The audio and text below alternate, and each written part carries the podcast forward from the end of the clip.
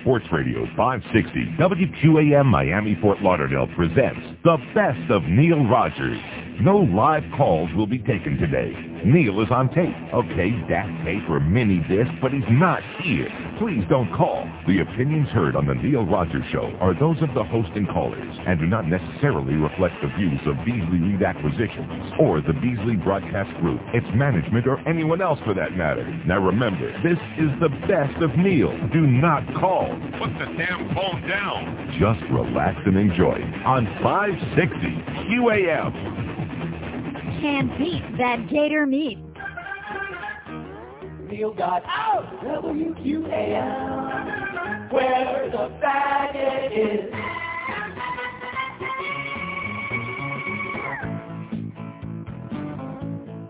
All right. Boy, I'm retching. Both my cheeks I'm stretching. Ruin my underwear. Didn't make it on time. I got street. The TV guide I'm wanting. I could use another newspaper too. I've been here too long. Here on the grab.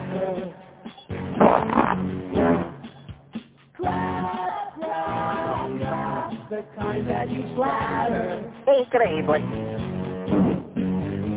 I have a big bad impression. A ring from all of the presents could be resulting from anything. Too much butter, fat free, or meat. Now every time I stand up, I'm that I should. Unbelievable. Unbelievable. On the. Neil, God! The kind that splatter.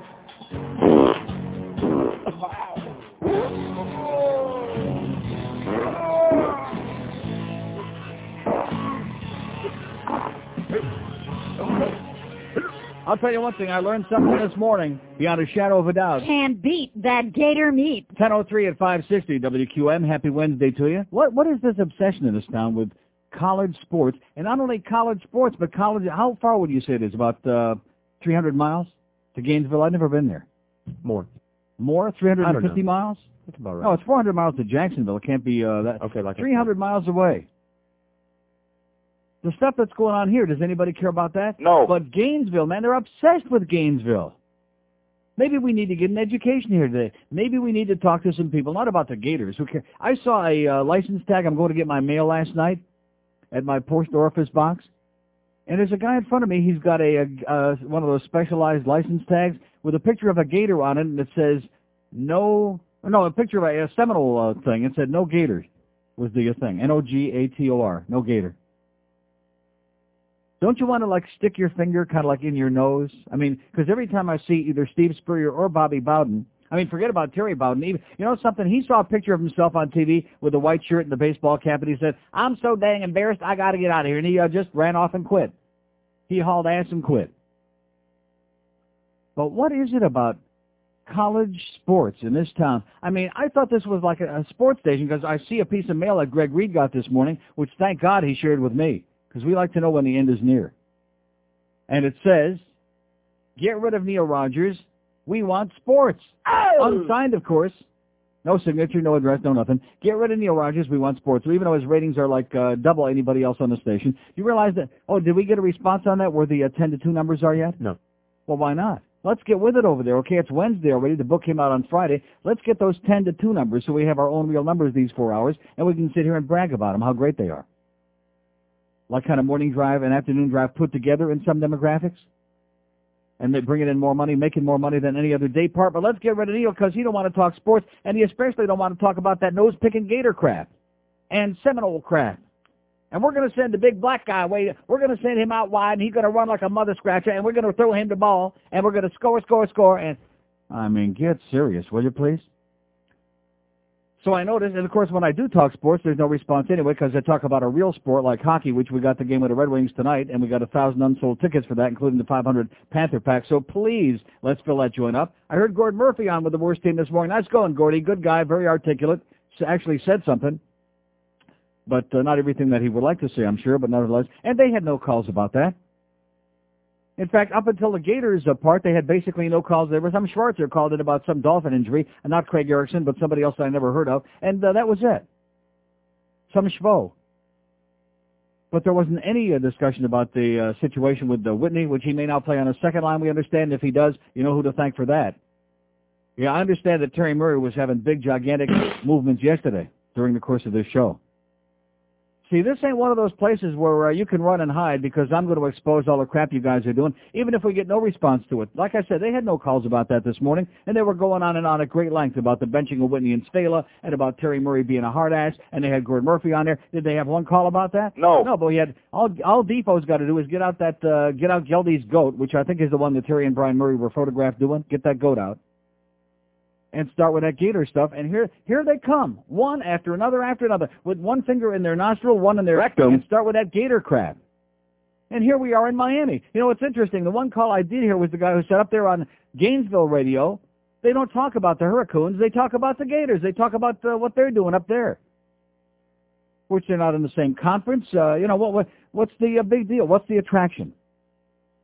But because we have so many people down here who had the misfortune of going to school up there, See, I went to a school where we have a crappy football team, Michigan State. We had a couple of good years, you know, 67, a couple of good years along the way, over the years. But you know something? Does anybody really care all that much? No. I mean, there's plenty of corruption and plenty of a scandal and plenty of illiterate uh, jocks up there. But does anybody really care? No. That went to Michigan State, whether the team loses or not? We got a great hockey team, but do we care about the fact that our football team sucks? No. And that Michigan, year in and year out, like this year, almost every year beats the snot out of us? We beat Notre Dame this year. There you go. That's our claim to fame. We don't need to do anything else.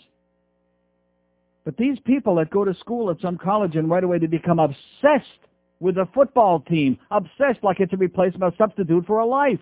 I don't get it. I don't understand it. That's sports talk in this town. Not professional sports, college sports. I'm going to tell you something. Maybe we can actually work it down to a meaningful level. We can start talking high school sports. How about junior high sports?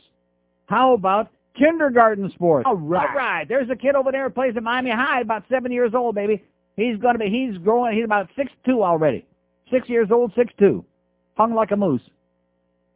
And we're going to send him out there. He's going to go out wide, and he's going to run like a mother. He's going to run a goddamn cross, and they're going to heave that thing up there. They're going to do a Hail Mary. It's unbelievable, isn't it? Don't you think it's... Uh, Unbelievable. I do. It's amazing to me that grown people, that adults, are so obsessed and so and just so full of like psychosis about this, like it's important, like the future of the world depends on Gator football or Seminole football or Hurricane football, depending on who got the uh, biggest, uh, you know, schmoes this year, stuff like that. Isn't that what it really is all about? Who's got the biggest schmoes?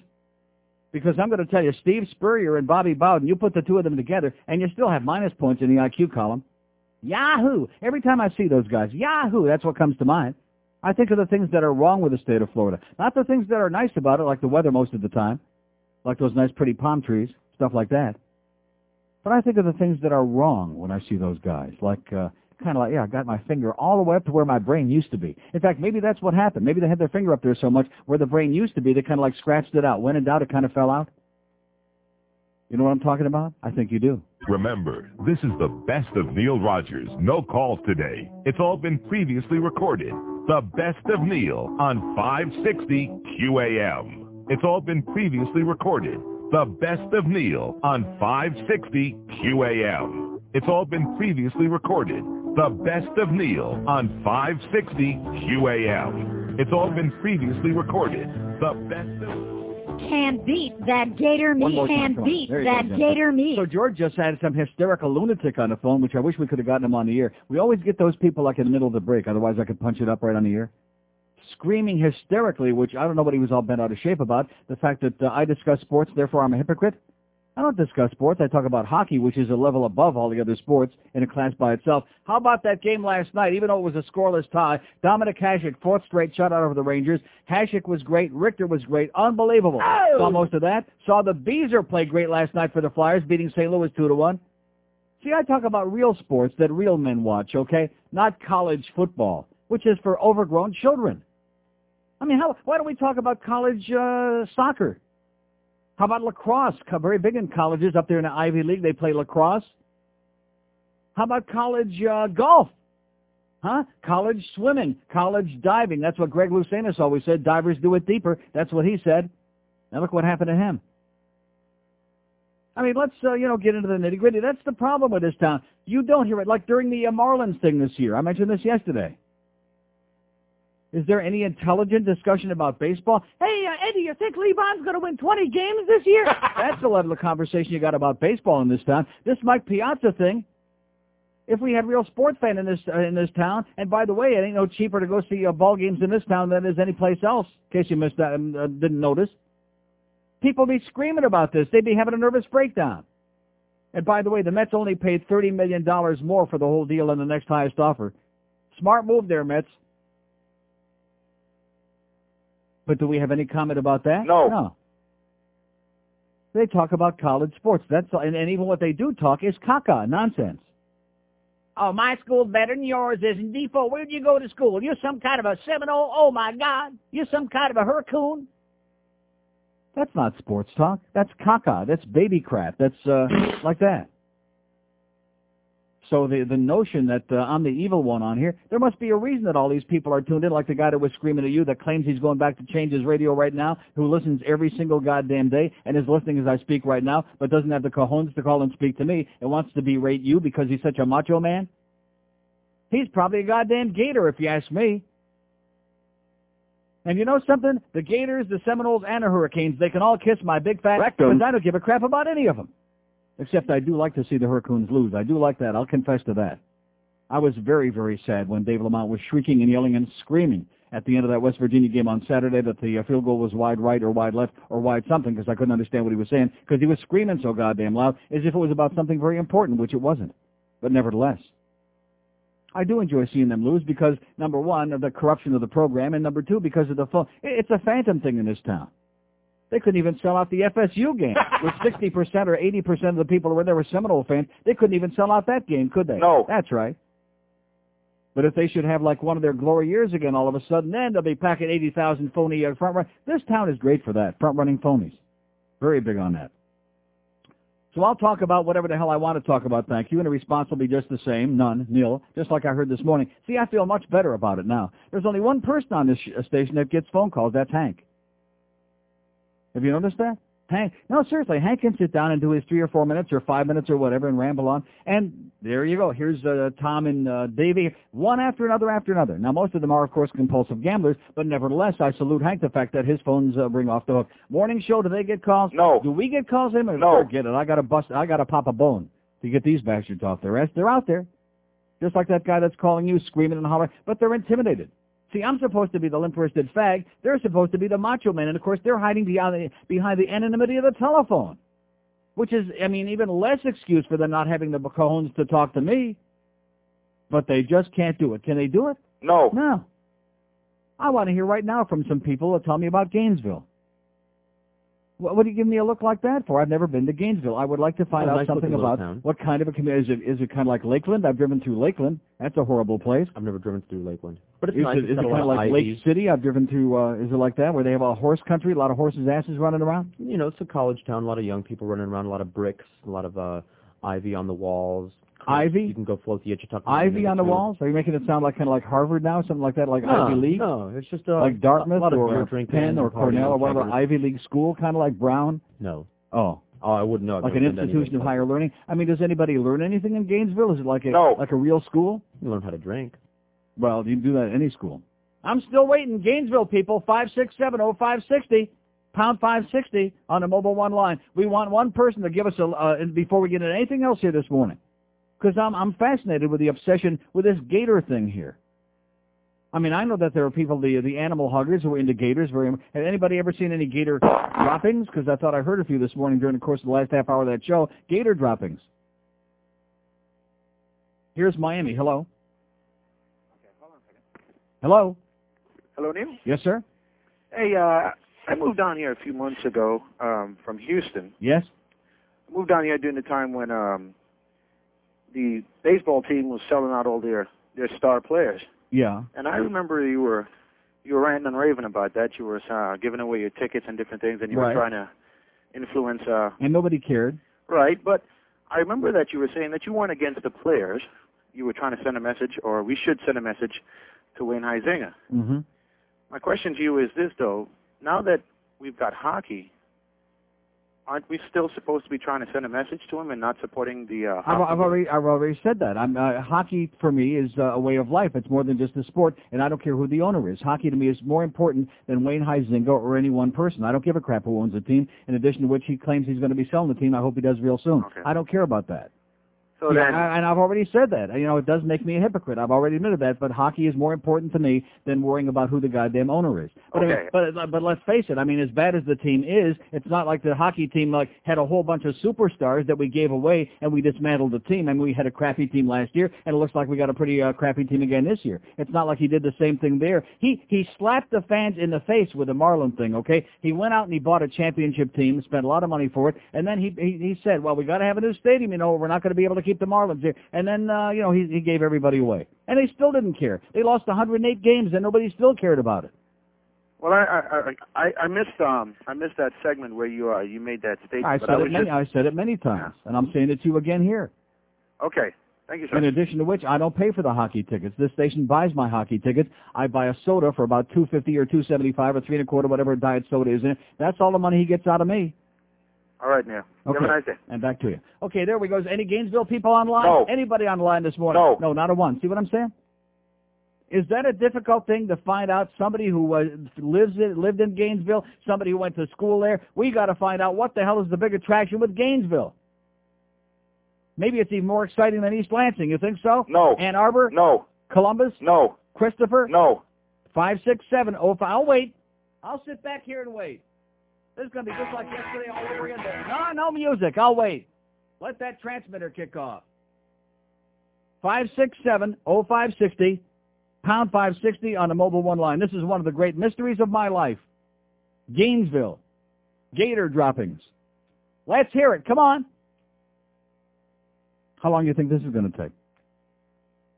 And see, this one guy, the first guy that calls, he wants to do not you know, not like a full blown shot, but a little shot at me. Aren't I a hypocrite? Yes, I am about the hockey thing. And like I said, I don't care who the goddamn owner is. Hey, just look around. Just keep looking around you. Five six seven. Oh five sixty. Pound five sixty on the mobile one line.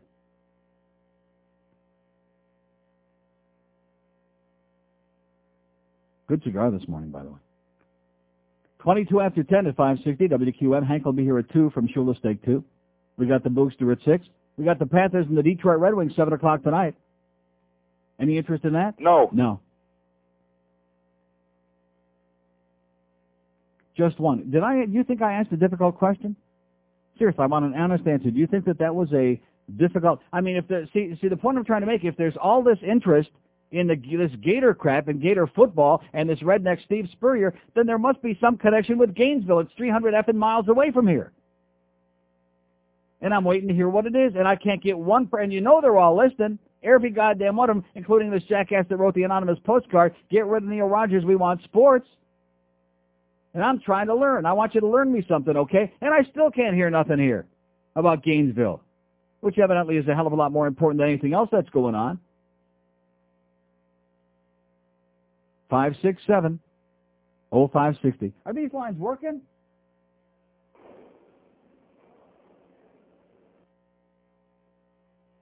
Oh, guess what? The phone ain't working. How do you like that? I'm sitting here screaming and yelling and carrying on. The phone's not working. How did the one guy get through? Hello. Hello? Yeah, how you doing? I'd like to. How where did where did you come from? I just called from uh, mobile in Boca. How long ago? Uh, I, I've been, it's been ringing for about ten, about ten, ten rings. Our phone. I'm sitting here. You know something? I could be saying every word. now. The phone's broke. It might be. No, it I was might just- be. It I'm is. calling. I'm calling about Gainesville though. Okay, let's hear it, pal. You're on. Cla- class of '96 graduate. Went Yeah. there for five years. And tell me all about Gainesville. What is it All right. so Well, it's it's your. I guess it's your consummate college town. I've been to some other college towns, and I thought Gainesville was the best one. Yeah. Um, you know, I've, I've been Better to than East Tallahassee Lansing? Better than East no, Lansing, Michigan? I don't know. I've, I've never been up there. Oh. I've, I've only been to a couple. Definitely uh, not better than Ann Arbor. I only been you to a that. couple schools in the south. Can't So- beat that gator meat. Yeah. So, you know, I I can't talk about East Lansing and Columbus and places like that. My brother did go to Columbus about a month ago though for a football game and he said he he really had a great time. He said that, you know, of course the people in Ohio are very nice and that Columbus was a great college town. Yeah, he said it it, was it Columbus was is a kind of- good it was, town. It was a little bit comparable to Gainesville except that it was just a much bigger city and of course you've got the different weather and the different But I mean, but, I mean, people. other because I hear people saying, well, of course they sell out every game in the football game because there's nothing else to do there. You know, I hear that all the time. they they you know that's they, they do say that that's true, but you have to remember that about half the people that uh, that go to those games come from all around. They drive up from here, you know, from Tampa, from Jacksonville. So I mean, the population of Gainesville probably I'm not going to say it doubles, but it goes up by a lot on game day. Now, the what, traffic what's is, the uh, what's the what's the um, uh, at, at University of Florida? What's the uh, student population? right now it's right around forty thousand, Forty thousand, and they do seventy thousand uh, and some for the games, right? eighty-five. Eighty-five. 85. Eighty-five and sell out every game, of course. That's right. Every game's sold out, even if we're playing uh, deaf and dumb U or if we're playing Florida State. It doesn't matter. Oh, you're calling the Hurricanes names deaf and dumb U now. Can't No, no, no, gator no. meat. I'm talking about like those little cream puffs that we played open the season. Right. Well, everybody's got to do that, you know. And I get, you know, and again, the reason why we do that is because you know our See, the only, only problem is up in East Lansing, we tried that too, but every now and then they beat us, so it didn't work out too well. you. Like Central Michigan, Eastern, University Yeah, of Detroit. luckily, luckily that hasn't happened to us recently, so hopefully it won't happen in the near future. Okay, pal, go Gators. All right, See ya. take care, Neil. Uh, now, this was the most revealing thing that has ever happened to me in my life. I've been broadcasting for 600 years. And I'm sitting here, and I'm getting, uh, every day, I'm getting sabotaged over here. I'm getting a job. You saw it. You're a I witness. saw it. Like I said, I hate this system. Getner. The Getner This, people this suck. phone system, I'm going to tell you, I'd like to break the goddamn thing now. I'm going to do a Hank Goldberg right here on the air and lose it. I'm going to do a Hank right here and just totally lose it. Because I've been sitting here for goddamn 10 months with a phone system that doesn't effing work. I'm sitting here saying to myself, even for a crank to be calling in, I mean, I know if we got anybody listening, something must be going on. I reach over here and I start pressing all the goddamn buttons. Now let me ask you this. What happened after I did that that suddenly magically allowed the calls to start coming through, George? What happened? I just picked them up. It's still broken. So in other words, they don't ring. They don't ring or it doesn't show up on here. Now, I could go and reset the system to see if that helps, and it probably will. But This hang up I'm going to tell you something. This guy upstairs who wants to be a big shot, like I've told you before, Mr. Wannabe, we could get a goddamn erector set. We could get our own little goddamn teeny tiny transmitter and put it out here on 441. At least the people on 441 could hear the goddamn station in their cars, which they can't now. I could build a better goddamn studio with a guy with an erector set with a play toy than this man has put here for us. Ten months sitting here with a goddamn, and you remember in the beginning when the phones wouldn't drop off? We've had more effing technical goddamn problems and still got those big numbers. How do you like that for all you sports nerds that can't stand this show who are all listening right now? I'm going to reset it during the break. Everyone will. We ought to on the reset the whole goddamn radio station is what we ought to do. Remember, this is the best of Neil Rogers. No calls today. It's all been previously recorded. The best of Neil on 560 QAM. It's all been previously recorded. The best of Neil on 560 QAM. It's all been previously recorded. The best of Neil on 560 QAM. It's all been previously recorded. The best of... This station stands for nothing. Cool, cool, baby. Let's turn this mother out. Puff the magic rapper is on my TV. No one heard of him before, or his name is Puff Daddy. I said that Puff the magic rapper won't be here that long. Not unless he learns to sing or to write a friggin' song. I said Puff the magic rapper is all over MTV. Only because someone shot Notorious B.I.G. And that guy, maybe someone should tell him making it this way is wrong. Picking at your dead best friend, seeking flesh and bone. Snoop Doggy Doggy Dog on the ball track. 1033 at 560 WQAM, a talk show without a phone that works. How do you like that? We're kind of used to it, though, aren't we? At uh, Uh-huh. By this point, yeah.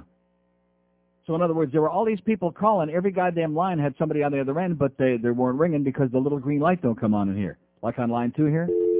See, oh, now now the dial is in, but when it rings, it doesn't uh, light up, is what you're saying to me? That's what I'm saying. Great. Okay, so we'll do the best we can, as usual, here on Slipshot Radio. Here's a mobile in Miami. Hello. Neil? Yes, sir. Yeah, I'm a Florida graduate, and I got a little uh, stuff to spew on that city. Uh, a lot of people are calling up trying to make this a glorified town about Gainesville and Yeah. University of Florida. Let's face it, the nickname for that town is Hogtown. Mm-hmm. That, that's what it's known by the locals up here. It's called Hogtown. Yeah. And number two, the only thing that's ever been beneficial out of the University of Florida is its marijuana growing. It's got some of the best weed in America. Now we're talking. The drug culture is phenomenal. And I All about what right. we did up there for four years is I got stoned, got laid, and uh, went to class once Like a I week. said, just like Ann Arbor, it sounds like to me. It was a great town. I'll never forget it. I lost a few brain cells, but it was worth every but, what- dollar of my what's the dad's thing, money. But what's the obsession down here? I mean, this Gator thing is it's bigger than the Dolphins. It's bigger than all the other sports in this town put together. It's like a like a mental sickness down here. Well, seriously, if you go up there and you have to spend any time in Gainesville, it's like being under jailhouse arrest. It's, Yeah. There's nothing to do. It's the most boring town in the world. Mhm. That's why everybody goes to the football games. If you're not getting high, you're going to football games, you're getting laid. So when they're about bragging it. about 85,000 people filling up every game, even when they're playing the Bumfork U, it doesn't. Re- it means nothing. It means nothing. Those people aren't from Gainesville. They travel in, like the last caller said, they travel from all over the state of Florida. It's the biggest boosters in Florida are from Gainesville. They got the biggest booster club. But there's nothing going on in Gainesville. It's a depressing, sad, pathetic town. and it's, it's known as Hog Town, and any local will call you up and tell you that's the nickname. All right. Thank you, Neil. Okay, pal. Good day. Okay, George is on the way to see how good the weed is up there. We have now. Did that ring? I I already know how good it is. What do you mean? No, it's a, Oh, how good the weed is from Gainesville? I visited friends up there, and yeah, he's right. The place sucks and there's nothing to do there but to get stoned And get laid. and get laid. So what's wrong with that? What's everybody bitching about? Sounds okay to me. Two open lines a day, they won't ring. I don't know what's going on here. We ought to just play music today and teach these bastards a goddamn lesson. That's what we really ought to do. Stick us in here with a bunch of second-rate crap. Top-rated show in the goddamn market. Top uh, billing, uh, top uh, rate. Uh, never, and by the way, do we ever get those numbers? No, from 10 to 2. Oh, and uh, I don't think we're going to, at least not today. Why not? Duff is on vacation, and Greg will not be in today. Okay, okay, so here you go. I want you to follow this now. Follow the bouncing ball, okay? The general manager, Greg Reed, with the uh, pasty suit, he won't be in today at all. And uh, the the program director, you think I get a lot of vacations. This guy, when he's here, he's on vacation, number one. But now he's on another. What is this? It's the end of October. It's only his 18th week on vacation this year. Is that what the deal is? Uh-huh. Yeah, there you go. So if there's something wrong, is there anybody? Oh, you know who's in charge? Oh my God. And she don't talk to us. That's right. The water Nazi. She's the one in charge. Maybe that's why it's taking them so long to get that goddamn parking lot fixed downstairs. You notice that? They're repaving the parking lot, the inside, for those of us big shots. That That's like a major, that's like a 10-year project down there now. By the way, when you go on vacation, can I borrow your clicker so I can park under the uh, building like a hot shot? No. Next question. So this is fantastic. So so let's just let's just have a party here today, okay? Let's do our own thing. We got nobody running the place. It's on automatic pilot. They cranked in that automatic pilot switch, and we're just doing it like, and maybe it'll ring, and maybe there'll be somebody on there. shit out of town. Buddy. All right, that was great. That was his call for this 15 minutes. That oh, what news call? Now which which buddy is that? That's the old guy. oh, the old guy with the is death threats. today. Oh, with the death threats. Yeah, You, me, everybody, the wife, the receptionist upstairs. yeah. We'll get to him again. Have his number. Do you have his number? What is his number? The old guy that calls here and keeps making death threats and that wants to have his It's phone already, evidently already taken been out? reported to Southern Bell. It's already been reported. 305. 305 948 948 3914. 3914. He's been calling us for weeks. Some old crusty farter keeps calling here with death threats and all kinds of obscenities and obnoxious stuff, and uh, maybe you want to keep him busy today. What is it again? 305 what? 948 948 3914. 3914. Because quite frankly, we're so busy with calls here, we don't have time to uh, play baby crap with him. Maniac. Here's a mobile in Boca. Hello. Uh, Neil, Yes, sir. uh, something wrong with the phone. Yeah, I know. No, no. Be, what happened before was uh, when I was trying to reach, everything was busy, and all of a sudden, when you uh, went to ballistic there, then all of a sudden the calls started going through. So a little bit crazy. Yeah. I got. I, I, I. I, have I've been feeling for the last uh, three or four months here somebody's diddling with his phone system. I mean, I can't prove it, but I have uh, very strong beliefs because I've been doing this too goddamn long. Yeah. Somebody's diddling with us. Uh, a couple of things. Last Friday night, I saw you there at the game. We got the worst ever. Yes, Friday was one of the all-time worst. Not the worst, but it was in the, certainly in the worst five. Um, uh, one of the worst perf- performances. I mean, no enthusiasm. Uh, it, it was disgraceful. Mm-hmm. Absolutely disgraceful. Uh, another thing. And, and so then he goes and benches the uh, two best players on Yeah, the right, team. exactly. Instead, see, this is a guy when he came here, Terry Murray. I don't want to get started again, but I will. He said, "Well, these guys better perform because if they don't, they'll be sitting on the bench." And in the meantime, the guys that don't perform, like uh, Kirk Muller and Niedermayer, they're in the lineup every goddamn night. And uh, you know, he wants he wants to take it out on the guys who are our best players, which makes no sense at all to anybody. How about the Worrell thing? It, it really pissed me off to watch. Remember when he dropped the gloves and the guy wouldn't engage him? Was it Bashir? Well, who, who's the guy in number eight for? Donald uh, Brashear. Bashir, yeah. I mean, it's like,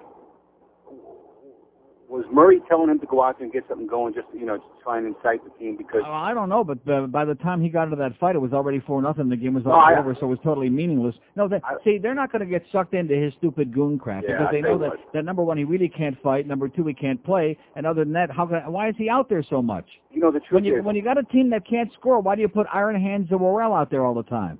I, I disagreed with you a little last year. I really thought I saw some started to see some skills in this guy. In He can't play. I mean, I thought I he I thought he skated a little better in that exhibition game, but as far as being a real player, forget it. He's no player. It was really disgraceful watching him. I mean, his stick handling, puck handling is absolutely disgraceful. Right. And all he did every time he he took a lot of cheap shots. And by that time, I was so damn frustrated. You know, it was four nothing, which is when I left. But just to watch him out to try and engage somebody, it was it was really a disgraceful uh, performance. And, and by the I- I way, just- speaking of Donald Brashear, who used to play for the Canadiens, he's been around the league. Speaking of Right. Donald Brashear from Vancouver, even though he is their goon, but nevertheless, he can play. He has Yeah, skills. I've seen him make some pretty damn good plays. He's a real player as opposed to just a goon who can't do anything out there and who keeps getting stuck out there over and over again. This guy is like the Reggie Fleming back in the uh, in the '60s with the Rangers. Remember when all, he had to do was fight? When he was trying to fight a guy like John Ferguson Yeah. from uh, from Montreal, Mon- Mhm. you know, he would kick the crap out of him. But but Ferguson could skate. Yeah. You know, Ferguson was a Well, Terry will get away with it because, like everything else that's going on here, nobody gives a crap. Nobody says anything except me, and that's why I'm going to keep ripping him ass. All right, I got a question for you. This is Real serious. quick, yeah. Real quick. There's a topic in the uh, Palm Beach Post today. Can AIDS be transmitted from oral sex? Seriously. Yes. See, they're saying it can't. They're saying it can't. Cannot. Right. I, that, I, don't- I don't agree with that. That's not what I've read. All right. Good luck. Okay, and back to you. Okay, we have uh, two open lines in Dade, one in Broward. If they're ringing, we have no idea, but let's. Uh... Okay, I'm just checking because we don't have a phone system that works today, and we got no uh, nobody running the joint today, so we won't get those numbers that we're looking for. We won't get any assistance here because we're on automatic pilot, which means probably a lot of music coming up. Remember, this is the best of Neil Rogers. No calls today. It's all been previously recorded. The best of Neil on 560 QAM. It's all been previously recorded. The best of Neil on 560 QAM. It's all been previously recorded. The best of Neil on 560 QAM. It's all been previously recorded. The best of... It's in Miami town. Oh. At 560 WQAM. Remember when you first got married? You were having great sex all the time. Now the years have worn on, and you and your spouse have been reduced to only oral sex.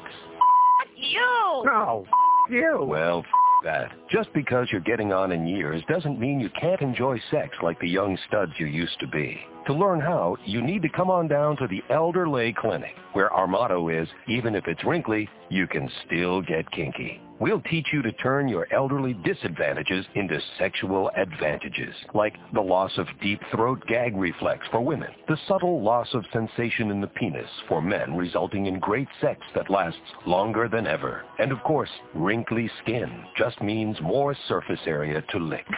So remember, just because you look like a prune doesn't mean you're all dried up. Visit You the call that Elder a Lay Clinic penis? today. Okay, 1046 at 560 WQAM.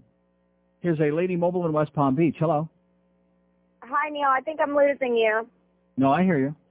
You oh, good. Do you hear um, me? I, I, I was calling about the football. Yeah. Yeah. Yeah. I think we lost her. Okay, we have an open line at Broward, 2 and date. Our phone system's all screwed up here. I, I'm not going to worry about the phone, okay? You uh, do whatever you want with those assholes, okay? She waited all of that time. We finally got her on. She was on the verge of like getting into a bad cell like OJ or whatever, and then all of a sudden she popped right out. That was the end, end of her. Anyway, John Grogan has a very interesting article this morning, which every now and then he does, because John, I think John is really a closet atheist, even though he professes to be Catholic. Remember when we had all that business with the uh, child molesting priest up there in, in Palm Beach County? and he wrote that article about how very difficult it is to keep going to church and what you tell your kids and all this hypocrisy and bullcrap and how corrupt it is, which we all know, of course. And his article today, headline says, Atheist looks to himself, not heaven, for answers. Frank Schiavone is 80 now. His arthritis flares up regularly, and he has a bad heart. He's feeling his age and his own creeping mortality, so is he preparing for the next life? Not a chance. Schiavone believes in many things, but God is not one of them, nor is eternal salvation. Once you're dead, you're dead, he says, sitting at the dining room uh, table of his modest condo in Lauderhill. You're no more than a car battery. Once it dies, you throw it away. Or maybe stick it in the ground. Schiavone is perhaps South Florida's most unapologetic atheist. As president of the Secular Humanists of South Florida, he spends his days at the often lonely task of winning acceptability for the godless viewpoint. People like to think there's a place to go after they die, he said. If that makes them feel good, fine. But not Schiavone. His greatest aspiration for the afterlife is to fertilize the flowers over his grave. It's easy to reject the Supreme Being when you're young and healthy and the day of reckoning seems ages away, but what about when you're entering your ninth decade and statistically speaking you're already well beyond your life expectancy? I asked the uh, lifelong atheist if with old age any doubt has crept into his belief of non-belief. No, he says, none. Not even a 1% chance there may be a God existing somewhere out there? No, he assures me, not even 1%. He is at peace with the utter, uh, uh, how do you say it? Finiteness of human life. Is there such a word as finiteness? What more can I say, he adds almost apologetically. I don't believe there's a God. I can't accept it. Schiavone was baptized Catholic and grew up in a heavily Italian Catholic neighborhood in New York, but even before he was out of grade school, he was questioning the existence of God. By the time he was a teenager, he had made up his mind that God was a creation of man, not the other way around. To me, religion is just an excuse for life, a superstition, he says. Yet as many churches and synagogues enjoy booming growth, Schiavone's group of aging secularists barely hangs on with its 80 members. What do they need a group for? See, that's what I don't understand. Why does there need to be a group of secularists? Many who might be tempted to join, he suspects, fear the social stigma of belonging to an openly atheist group. How do you like that? Oh, my God. Right. As we talk, I'm surprised to see a Holy Bible sitting amid the clutter of newspaper clippings and hand-scribbled notes on the table. He anticipates my question. You always have to know what the enemy is doing, he says, and then his lips curl into a grin. I see he's joking. Schiavone doesn't consider religious believers the enemy. In fact, as a longtime peace and justice activist, he agrees with many of Jesus' teachings. The only belief he cannot endorse is the religion of intolerance. And atheists, he pointed out, are often demonized by the religiously devout. He points to a poll showing Americans would be more likely to elect as president an open homosexual than an atheist. Boy, am I in trouble. He calls the religious right the greatest menace to our country. Schiavone is less likely to quote the Gospel of Luke than the Gospel of Gertrude, Gertrude Stein, that is. Her words are inscribed on a plaque he displays. There ain't no answer. There ain't going to be any answer. That's the answer. It pretty much sums up Schiavone's own beliefs. Where the hell did the Big Bang come from? What's on the other side of the universe? It's beyond our ability to ever understand. He says, I don't even try. Sound familiar? One thing he does try to do is make a difference. We can't wait for somebody to come out of heaven to solve our problems, the aging atheist says. We as a human race have to solve them. Oh! Call him, John Grogan.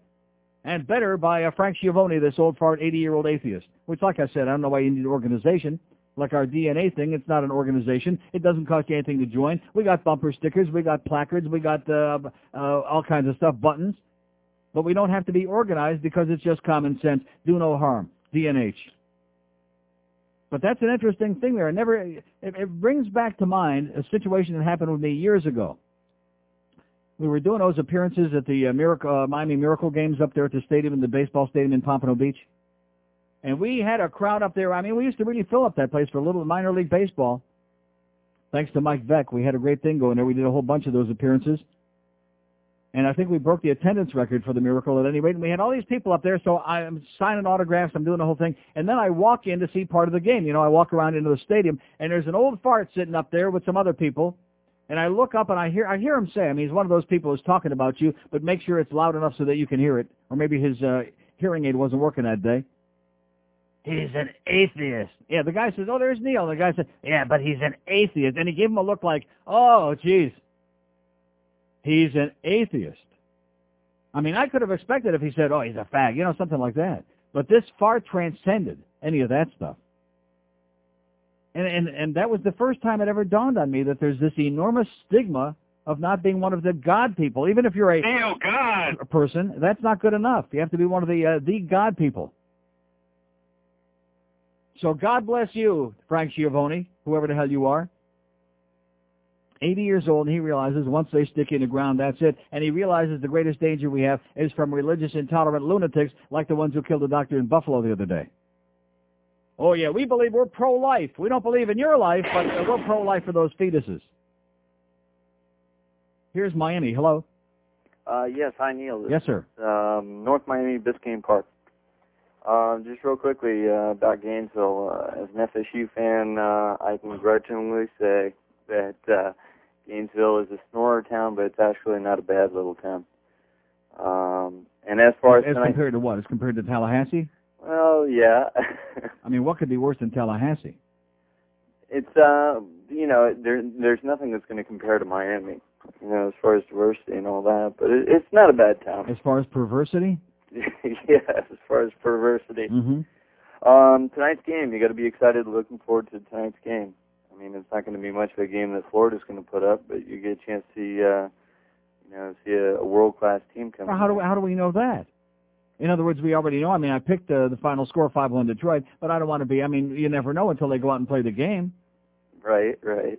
But they've got that all star lineup. I mean, they've who is it? They've got. Uh, Well, let me ask you something. Didn't the Leafs already beat them twice this year, the Red Wings? yes, they did. Yeah. Well, they've got that new lineup though. Hopefully, that should turn them around. Who? They've got, uh, as that fan yesterday said, Weiserman, Oh yeah, Stevie Weiserman, right? It's Shanahan, and McCarty. That's a new lineup. Well, it's supposedly done well for them. They're getting uh, nine of fourteen goals in Yeah. four games. Okay, I'll see you there tonight, pal. Okay, new lineup. Thought those guys were all on the team last year.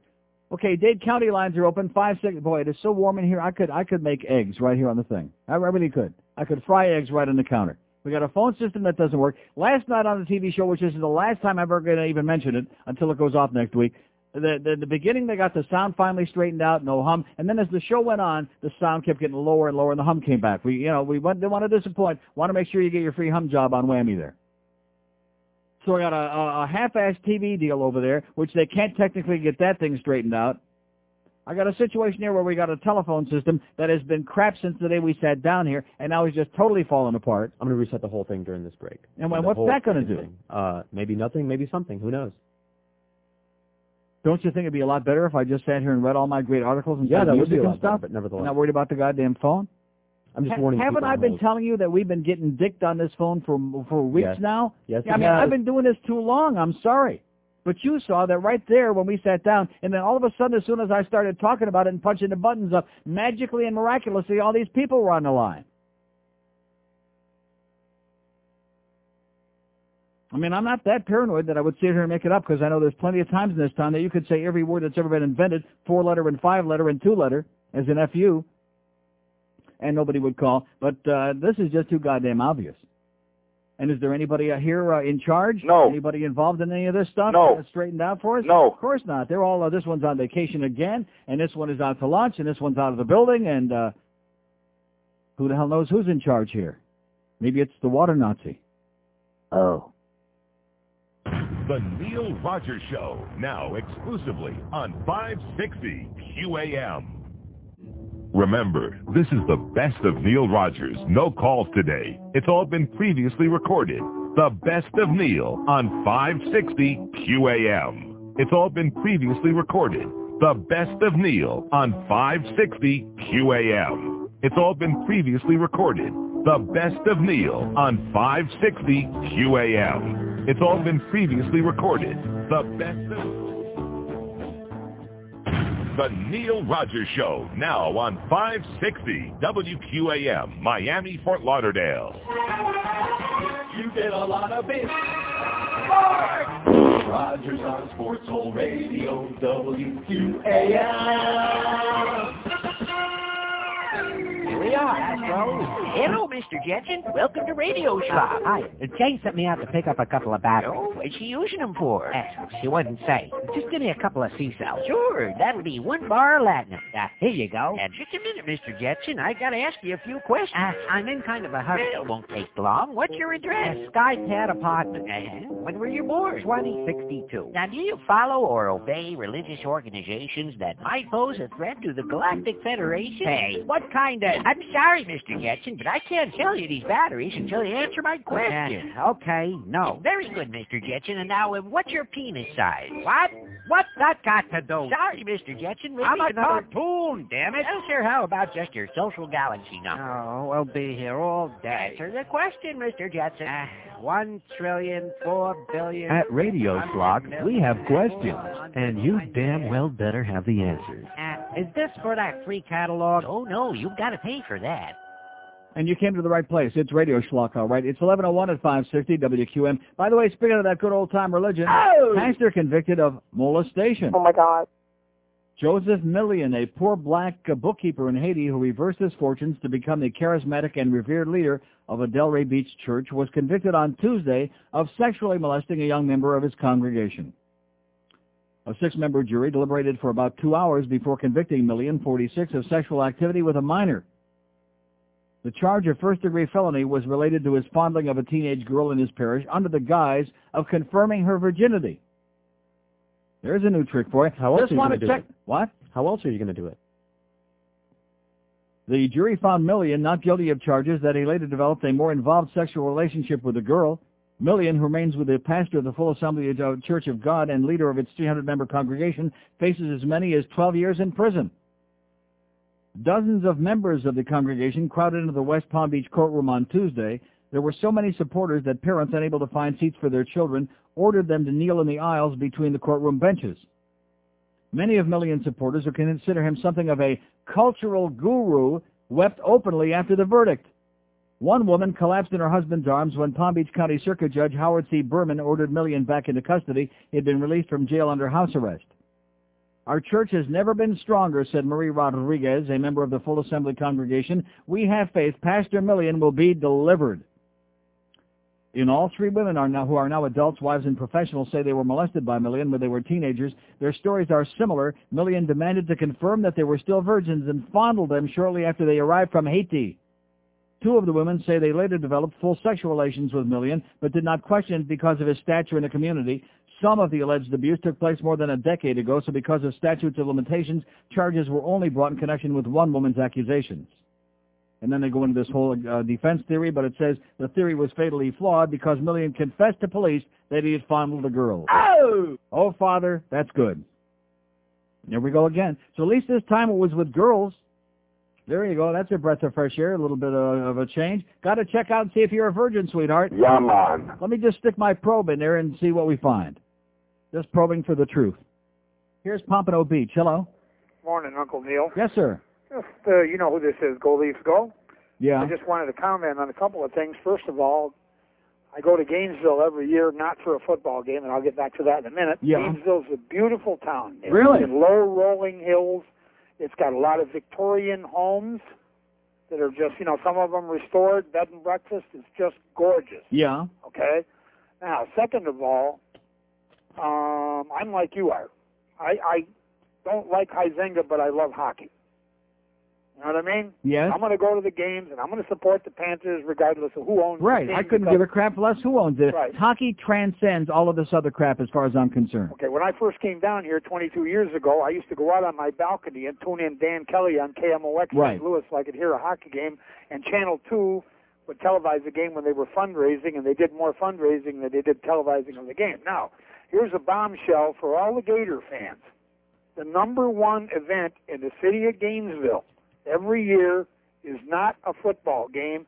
It's the Gator National Drag Races held in March. It brings in more money. Oh my God. than all the Gator football games combined. They what have drag queens in March in Gainesville? Every year in March. Yeah, they're dragging it? Yep. And the racing too, and it, like I said, it brings in more money than all the football games combined. Yeah. How about that? So in other words, it's a great place Absolutely. as compared to here. But then Oh, what, yeah. what isn't? Real houses, Neil. Yeah. Real houses, not all this concrete block and stucco. The houses actually look like houses. Ain't no Toronto though. I'll guarantee you that. No, it ain't no Toronto, but No. it is a nice town. Have a good one. Okay, and God bless you, sir, and go Leafs go. Okay, there you go. We're getting a few reports on games. I, I'm going to tell you, I sat here that first 20 or 25 minutes would seem like an eternity to me. And I realize we've gone through a uh, rough, what is it, about the last six months on this radio station? But I mean, this was just unbelievable. Just incredible. And it was like that skit on SCTV where the guy's sitting there doing a show and he's they can't make the phone ring for love or money and finally after he starts screaming and swearing and carrying on and let's kill all your children and the phone finally rings and oh wrong number. And that's what I felt like here this morning. Because we're being dicked here with a goddamn bunch of uh, cheap crap that they got at uh, Woolworths some- or somewhere at Radio Schlock. And we're trying to make magic here for these people. And is there anybody here who like has any interest in this? No. Oh, well, they just all conveniently happen to be out again here today. Get that automatic pilot switch going because there ain't nobody here running the ship. Oh. Yeah, just the water Nazi. Here's a mobile in Fort Myers. Hello. Uh, yes, Neil. Yes, sir. afternoon. Hello? I'm here. Uh, yes, sir. Can barely hear you though. Very briefly, very briefly. Uh, yesterday, uh, apparently, uh, on my suggestion, one of these uh, Colombian uh, hockey fans called in. Oh yeah, okay. Have a nice day, pal. This guy wants to call every single day and tell me about his. De- See, uh, we don't play that game here, sir. We got just like the guy that called me yesterday who wanted to pick up where he was the day before and repeat the same whole conversation again about the pot and whatever we were talking about. We don't play that game here, sir. I realize you're kind of desperate over there in Fort Myers. Just kiss the ground that you got this show on the air, at least temporarily. But we're not going to have a running repartee. This is now his third attempt to call in here and get, and unload his uh, hostility and psychosis about Colombians. I hate to break the news to you, sir. I hope this doesn't burst your bubble. I like Colombians, okay? I'm not too big on the Medellin cartel, but anybody outside of that, which I think there might be 10 people in the country you aren't haven't joined yet, other than that, I like Colombians, okay? So you yahoos over there in Fort Myers, and I realize that not everybody who's listening, in fact, most people listen to the show don't fall in that category, but a few have spilled over who think that you can use this radio show to spew your generalized hatred and venom. Forget it. Go get your sheets out, have a great time this weekend at the rally, and leave us alone over here, okay? And just kiss the ground that you're over there in Fort Myers. Otherwise, the Colombians would come and goddamn put your ass out of town on a rail. That's right. What a bunch of horse crap that is. Every day this guy feels compelled to call in like he's going to have a running debate. I'll tell you what, old buddy.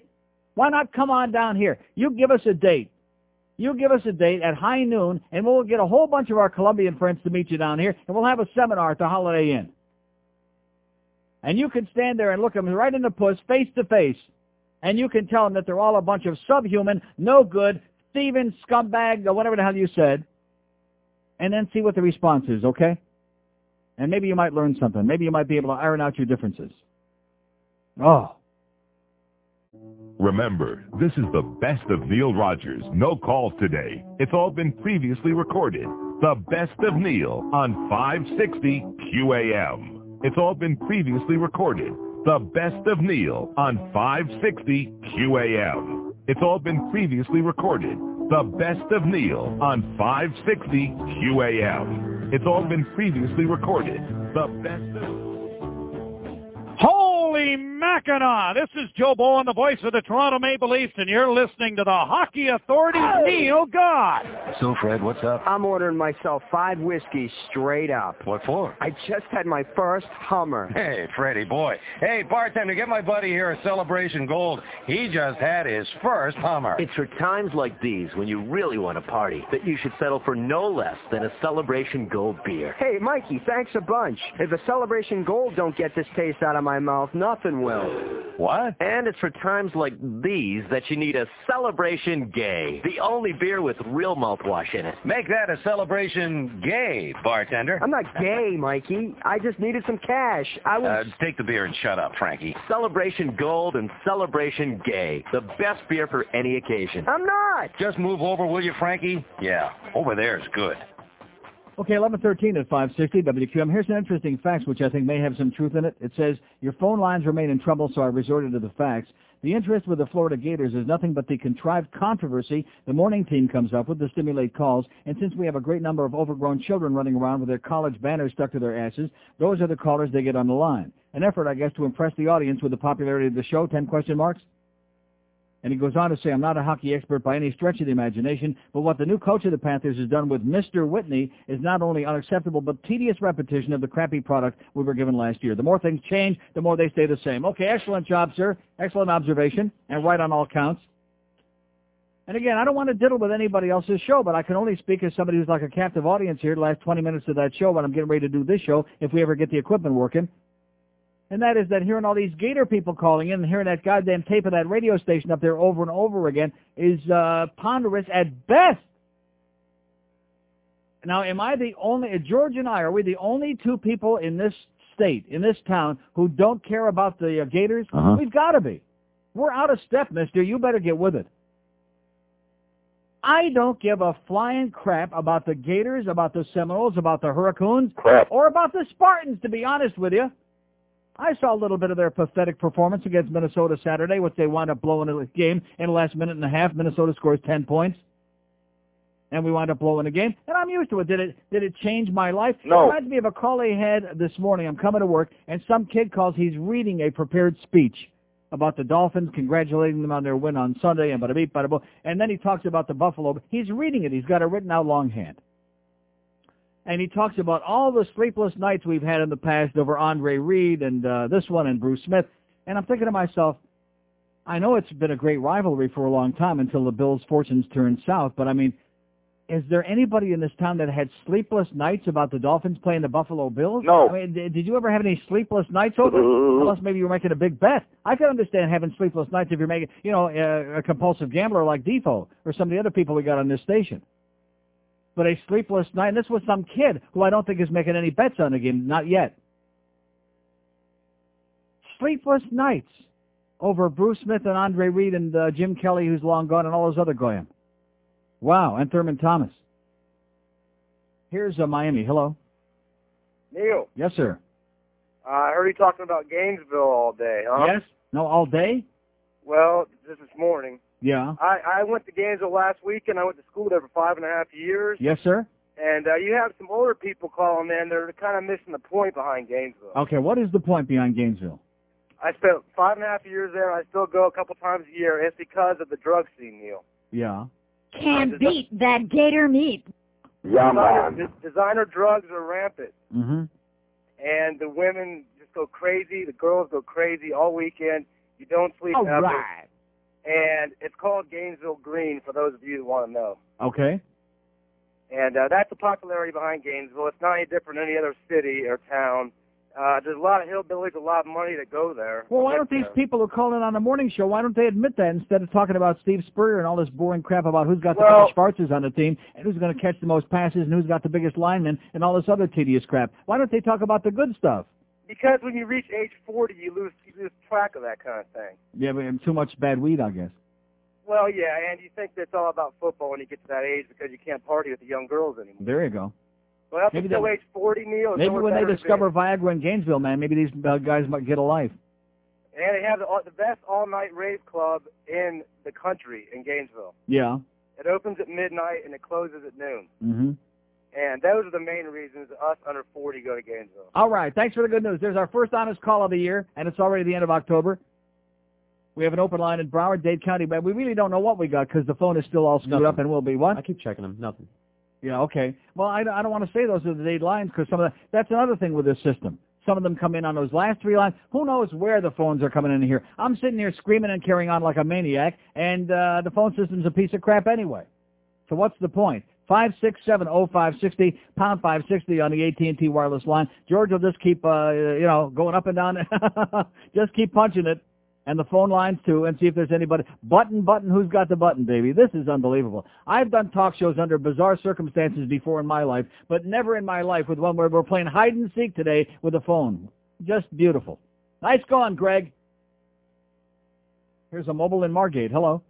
Hey, what's up, Neil? Yes, sir. Uh, real briefly, uh, I want to just say I agree with everything you say about religion. Um, I just finished uh, Farewell to God. Great. Uh, excellent book. Um, I know there's another book that you quote from uh, occasionally. I was wondering uh, if that book is available uh, anywhere. What what book is that? I'm not really sure. I I know there uh, around the same time that uh, you you brought up Farewell to God for the first time. There was also another book that you were discussing or quoting from or reading from or something or other. I wonder. Beats the hell out of me. Oh, Maybe, all right. maybe it was The Exorcist. William Peter Blatty. That must have been it. Yeah, that was it. Yeah. Okay. Thanks, Neil. That's where you'll get the real good stuff on religion, pal. That's where you'll get the lowdown is in The Exorcist. Because whatever you do, don't forget. The power of Christ compels you. Absolutely. Correct, sir.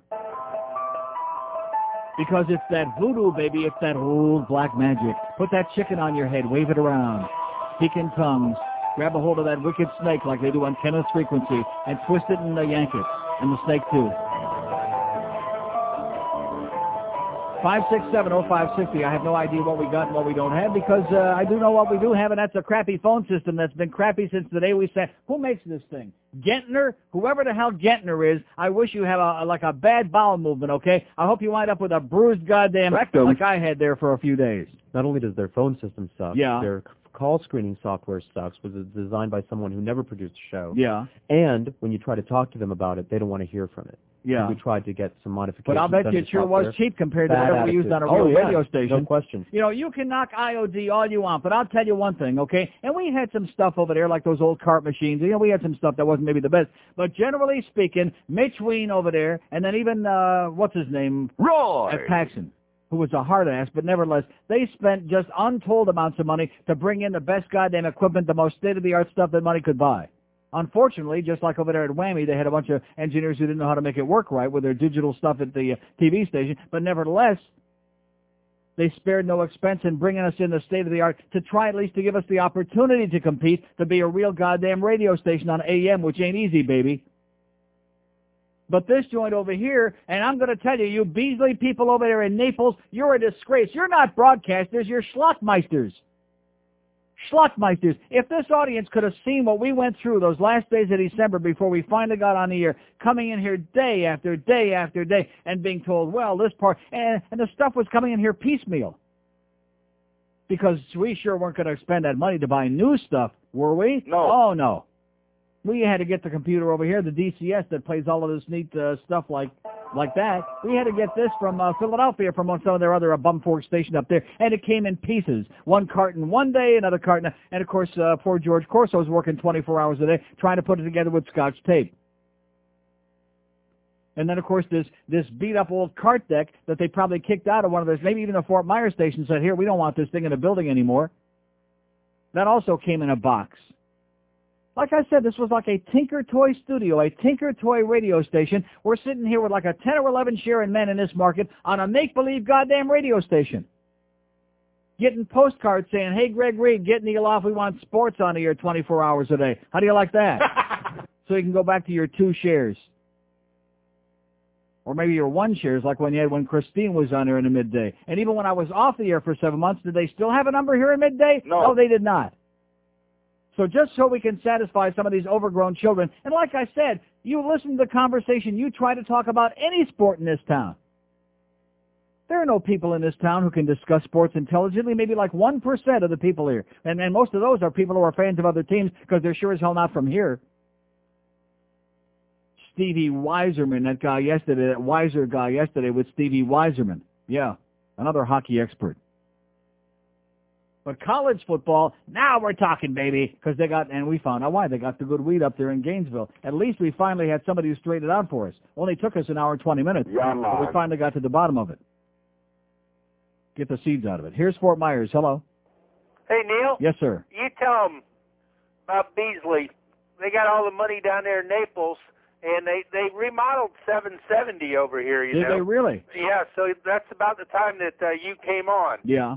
So they Well, I hope did. the signal is loud and clear over there, and that everybody over on the West Coast hears me saying that the Beasleys are a cheap bunch of bastards who look like they came out of a Dempsey uh, dumpster. Well, they- what they look like. they're giving up good talk radio over here, and uh, they're putting on uh, another uh, shock jock in the morning uh, with, with old Joe, um, and uh, so we'll see what happens here. I wanted to talk to you about Gainesville. Yeah. Um, What do you want to know about it? Anything you want to tell me, pal. I've never Well, been there. Well, I want to find out what the big attraction besides all the guys get laid twice a day and the weed is good. But other than that, well, it's right uh, uh, about the weed. When you when Yeah. you go across Paynes Prairie, it it turns blue over there. all right. And and uh, Sinsemilla uh, was, was really good. They got the homegrown. Yeah. You know, with the little with the little red uh, hairs coming out of it, Yeah. Like the that. little red is coming out of it. Yeah. I Little red pubic hair is coming out of it. Yeah. But but I wouldn't know about that stuff. I haven't smoked that for a long time. Yeah, we believe you. I know you got to watch your ass in Fort Myers. I always understand. always was good when it was there. But it's a nice town. It's uh they got hills. Yeah. Um, Well, they got a lot of big open spaces to grow all that good stuff out in. That's the good part. the country- We don't have that down here. Well, you go towards Waldo, you know, outside of town, up towards Starke Yeah. by by um By uh, Raiford there, yeah. Yeah, Raiford, you know. And uh so you got some real country out in that See, that's area. one good thing that uh, Gainesville's close to Starke, so that when they take most of those Gator criminals uh, players away, they you know don't have far to go. Is that what's been happening? They, Oh, that you know they they're don't recruiting? they don't talk too much about it, you know, but they take a lot of those big guys away middle of the night. Well, um I I wish that uh we could get some good talk radio over here. I, I I'd rather just have No Mo Joe yeah. and and uh, and leave Gene Roberts on here, but I don't know Beasley don't want to listen. Yeah, well, we keep saying that on our morning show here too, No Mo Joe, but they won't listen to us. Okay, pal, have, Have a great day, and hide the good stuff because there's a little knock at your door right now. Okay, we have an open line in Broward and a couple in Dade, maybe, maybe not. Five six seven oh five sixty pound five sixty on the AT and T wireless line. We got the old broken down Beasley crap here today, baby. The best crap money can buy. Because believe me, no matter which, whether it's Bruce Beasley or the other guys, their middle name is Crap. Make no mistake about that. That's what they specialize in, 24 hours a day, round the clock. Crap. Because uh, last time I heard Crap. is real cheap. You can get it by the pound right in your backyard. 25 after 11 at 560. You know, I came in here this morning. I was so mellow. It was just, it was frightening. And then I went through that first 20 minutes here of screaming and carrying on and wondering if I was losing my mind and not seeing one light on the board light up. And then, I, can you imagine what would have happened if I wouldn't have gone up and down the thing there and checked those lines? I'd be in a goddamn rubber room by now. I'd be in a goddamn straitjacket in a rubber room. And my good friend Larry Mixon over there at Bell South, Southern Bell, whatever you're calling yourself this week, how many years have I gone through this with you, mister? With your crappy phone operation and your phone system and sending the tones down here and your goddamn linemen who are uh, playing games and uh, fast and loose with whatever's going on here in terms of this make-believe phone system? You're not fooling me, Larry. This horse crap has been going on for 150 years with me here. 25 after 11 at 560 QM. Hank will be at Shula Steak 2 at 2 o'clock. The Booster at 6. We got the Panthers and the Detroit Red Wings. 7 o'clock pregame, 7.30 tonight at the Mac Arena. Thousand unsold tickets. I want you to pick up those tickets. Panther Pack, 500 of those and 500 more. Let's pack that place tonight. And if Terry Murray diddles around the way I think he's going to diddle around, then we'll start booing his ass.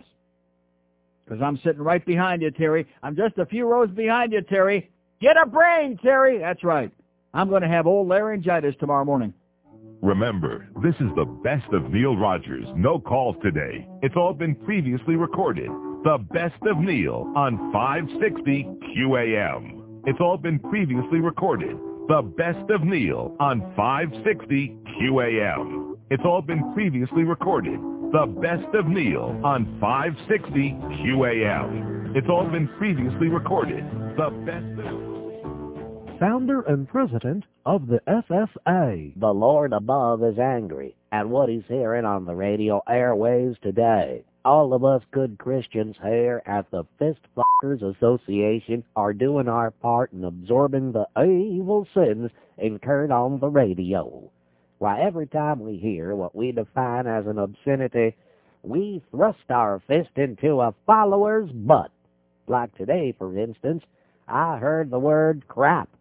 You know what that means. It's your turn, Reverend Kennedy. Oh, not again. We must do the work of the Lord. Okay. Now it's my turn. We urge you not to patronize the sponsors of these radio havens.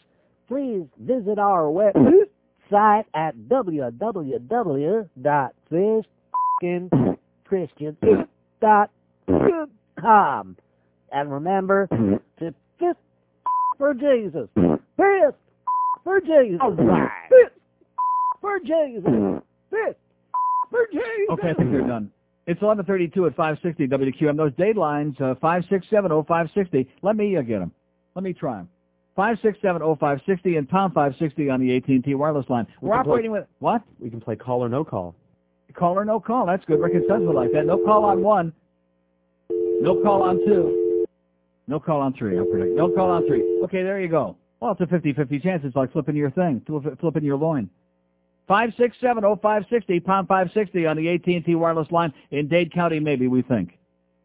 And if you call and it rings and rings, uh, too bad. Here's a mobile in Palm Beach. Hello. Hey, Neil. Yes, sir. What were you talking about Bruce Smith for? Meaning what? I don't know. I missed it. You were talking about... Call and uh, open up your ears, okay? This guy's calling me. What was I talking about him for? Because he's an asshole, pal, just like you are. He's a big fat asshole from Buffalo, wherever he's from. Open line at Broward, uh, 5670560, pound 560 on the AT&T line, and all three in date, I think. Hello? QAM. Hello? Yes, sir. Why are you screening? What is it? Why are you screening? What do you mean, why am I screening? Yeah. Oh, is this one of the little Julios, one of our little boyfriends? Yeah, blow it out your ass. That's what we got. Why aren't we screening? He wants to know. Oh, he's operating his own little show over there in his house. And of course, he had to run his boyfriend as they're panting on the bed. And this guy, you notice how he had to put the instrument down and run to the phone?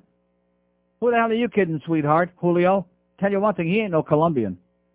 Five six seven oh five sixty pound five sixty on the AT and T wireless line. Here's a mobile in Fort Lauderdale. Hello. Neil, Yes, sir. uh, your material and your sound bites are very steel. They're very what? Steel. You need some new material? Neil. Then why are you listening?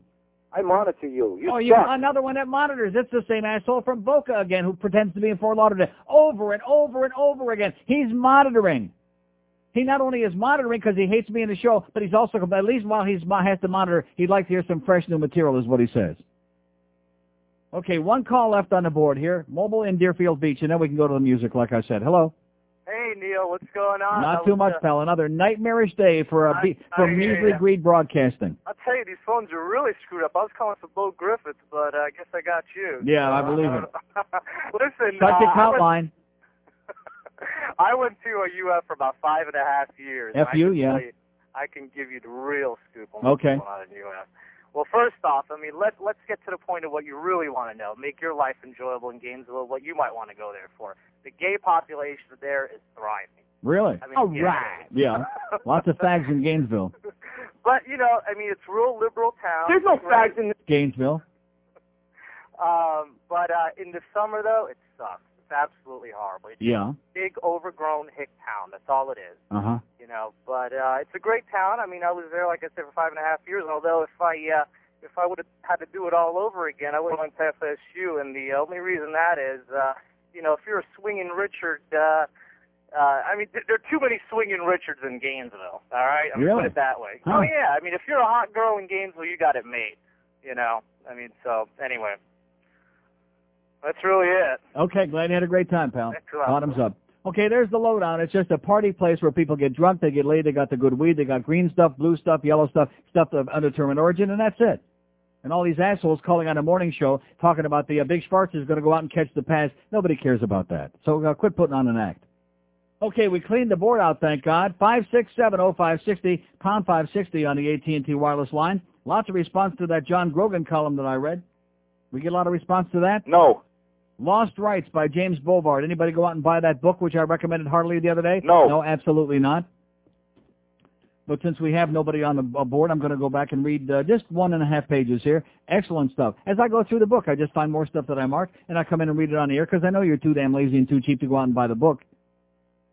Willie Jones of Nashville was flying to Houston on February 27, 1991 to purchase plants for his landscaping business.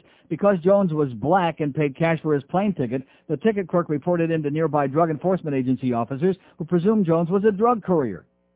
DEA officers at the Nashville airport approached Jones, checked his ID, and asked permission to search him. Although Jones refused to grant permission, the officers searched him anyway and found $9,000 in cash.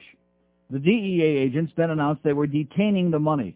Jones observed they said I was going to buy drugs with it. Their, their dog sniffed it and said it had drugs on it. A 1989 study found that 70% of all the currency in the U.S. had cocaine residue on it. Jones never saw the dog. The officers didn't arrest Jones, but they kept the money. When Jones asked the officers for a receipt for his money, they handed him a receipt for an undetermined amount of U.S. currency. Jones objected and asked the officers to count the money out, but the officers refused, claiming that such an action would violate DEA policy. Federal Judge Thomas Wiseman, in April 1993 decision, concluded that the officers' behavior at that point was casual and sarcastic, that they believed that the seizure of the currency was all but a fait accompli, that they cared little for Mr. Jones' feelings of insecurity. Judge Wiseman concluded that the DEA officials' uh, testimony on the seizure was misleading, unconvincing, and inconsistent, and ordered the money returned after a two-year legal battle. Jones observed, I didn't know it was against the law for a 42-year-old black man to have money in his pocket. Uh-huh. Should have known that, Jones. Asset forfeiture increases the power of local policemen over people whom they don't like. In Washington, D.C., police routinely stop black citizens and confiscate small amounts of cash and jewelry on the streets and in the parks, even when no drugs are found and no charges are filed. Ben Davis, a resident of Washington, complained, I've got money in both pockets, but I don't know how much. The assumption is if I can't tell you exactly how much I have, it must be from some criminal enterprise. Increasingly, there, the mere suspicion of a government official is sufficient proof to nullify proof that a citizen legitimately owns his property. The Volusia County, Florida Sheriff's Department set up a forfeiture trap to stop motorists traveling I-95 and seized an average of over $5,000 a day from motorists between 1989 and 1992, over $8 million total. In three quarters of the seizures, no criminal charges were filed. An investigation by the Orlando Sentinel revealed that 90% of those seizure victims were black or Hispanic. When confronted with this statistic, Volusia County Sheriff Bob Vogel said, what this data tells me is that the majority of money being transported for drug activity involves blacks and Hispanics. People whose cash was seized by the deputies received scant due process of law. As the Sentinel noted, one deputy told two blacks from whom he had just confiscated $19,000, you have the right to follow us back to the station and get a receipt. Even citizens who provided proof that their money was honestly acquired, including a, including a lottery winner's proof of his lottery receipt, were treated like drug dealers. Volusia County officials routinely offered settlements to drivers whose cash they seized, offering to return a percentage of the seized cash if the drivers would sign a form promising not to sue them. All right. The Neil Rogers Show, now exclusively on 560 QAM. Okay, 15 till noon at 560 WQM. What are you giving me a forlorn look in there for, David? What uh, What's the problem? Do we have a problem? He wants you. Really? No, no chance. Where's Rob? Where's uh, Danny? Okay, where are we going? Here's a, a mobile in Pompano Beach. Hello. How you doing, Neil? Okay, sir. I got something that I think you need to know about. Okay. Up in Volusia County, I was just up there the other day, and this is a subject we talked about a long time ago. I stopped at the rest area. Lo and behold, in the stalls were many glory holes Really? filled with concrete. Yeah. On a, a sign on the wall by the Volusia County people up there, the drilling of holes in on these premises is unlawful and violators will be prosecuted. Guess they don't like those glory holes up there, Neil. Yeah, in fact, last time I was up there, there was a big sign that said... You're looking for glory holes. Yeah. Well, they're looking for them. That's it, Neil. Love Okay, thanks show. for the good news. That's what they're doing up there in Volusia County, baby. That's right. Oh! I guess the oh! goat got tired. He got wore out. Two open lines a day, five, six, seven. So if you're black or Hispanic, my suggestion is to you, you probably shouldn't be in Florida in the first place unless you're like in Dade County. But nevertheless, because they'll come and get your ass.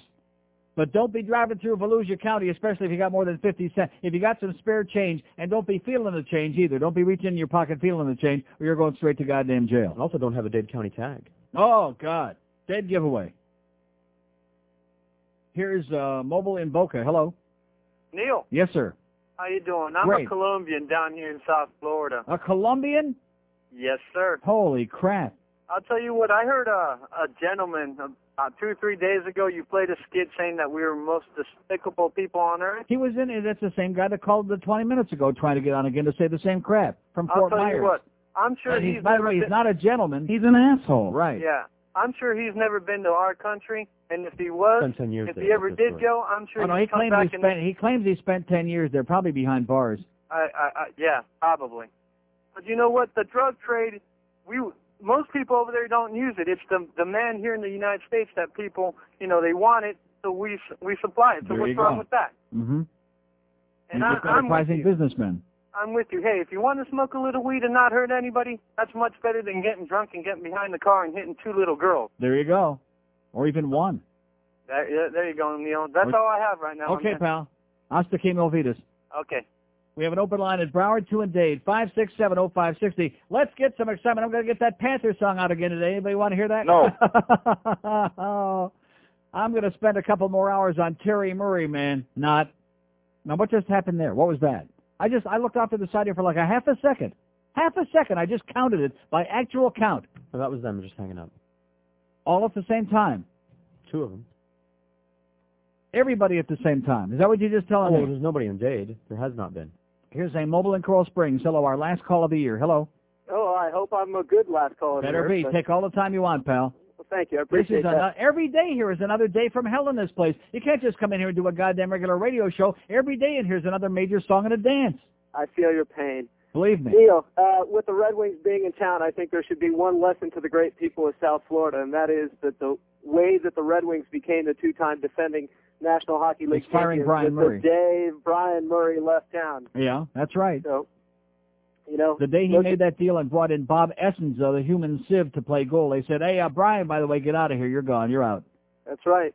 And that's, uh, you know, maybe people will figure it out when you get rid of these folks. No, but they, no, see, they won't figure it out here because, first of all, you've got the problem is you have an owner who wants to sell the team. All he's going to do in the meantime is drain as much money as he can out of this new building that we built for him. So he doesn't give a crap. He's he's totally uninvolved. He doesn't care if they win one game, ten games. He doesn't give a crap true. anymore. Everything's And, the, and, the as they have a and if you Cafe. and if you expect the fans here to give a crap, I mean, uh, they'll let me sit here and rant and rave and make up a bunch of no BM buttons and uh, jump on the bandwagon for that. But there's no uh, concern. There's no interest. They don't even know who the hell's playing anymore. They know like No, well, now that fashion Beez- show. now that Beezer's uh, gone, they don't even know the names of most of the players anymore. No.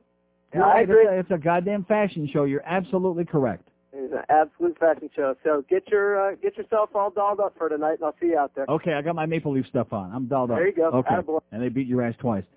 Okay, we have an open line at Broward, all of Dade County, all three in Dade. It, well, you know, it may ring, it may not ring. We might pick it up, we might not, but it's like telephone roulette today, okay? Five six seven oh five sixty pound 560 on the AT&T wireless line. What a deal. And by the way, don't forget uh, this Saturday, noon to 2. I keep forgetting all about these things that I want to do because I'm a little bit distracted by this phone thing, which is a little bit over and above the ordinary phone problems we have here. Just a little bit over and above and beyond. If you want to get your best of Neil volumes 1 and 2, you can call uh, Center 1, order them by phone at 954-563-3600. 563-3600. Or you can go to your nearby border store and pick them up. We've got about 46 grand in so far for Center 1.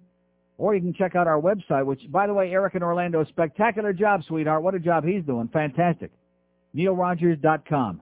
And you can buy them right over there. In fact, they also have, uh, they have the Phil Henry thing on there, which I don't know if a Center 1 might have a few of those left or not. They do. And also even a Rick and Suds, they got a few of those left. And also the old, the Best of Neil stuff from previous years, which you can order right there on the uh, internet at neilrogers.com. Nice job, Eric. Thank you.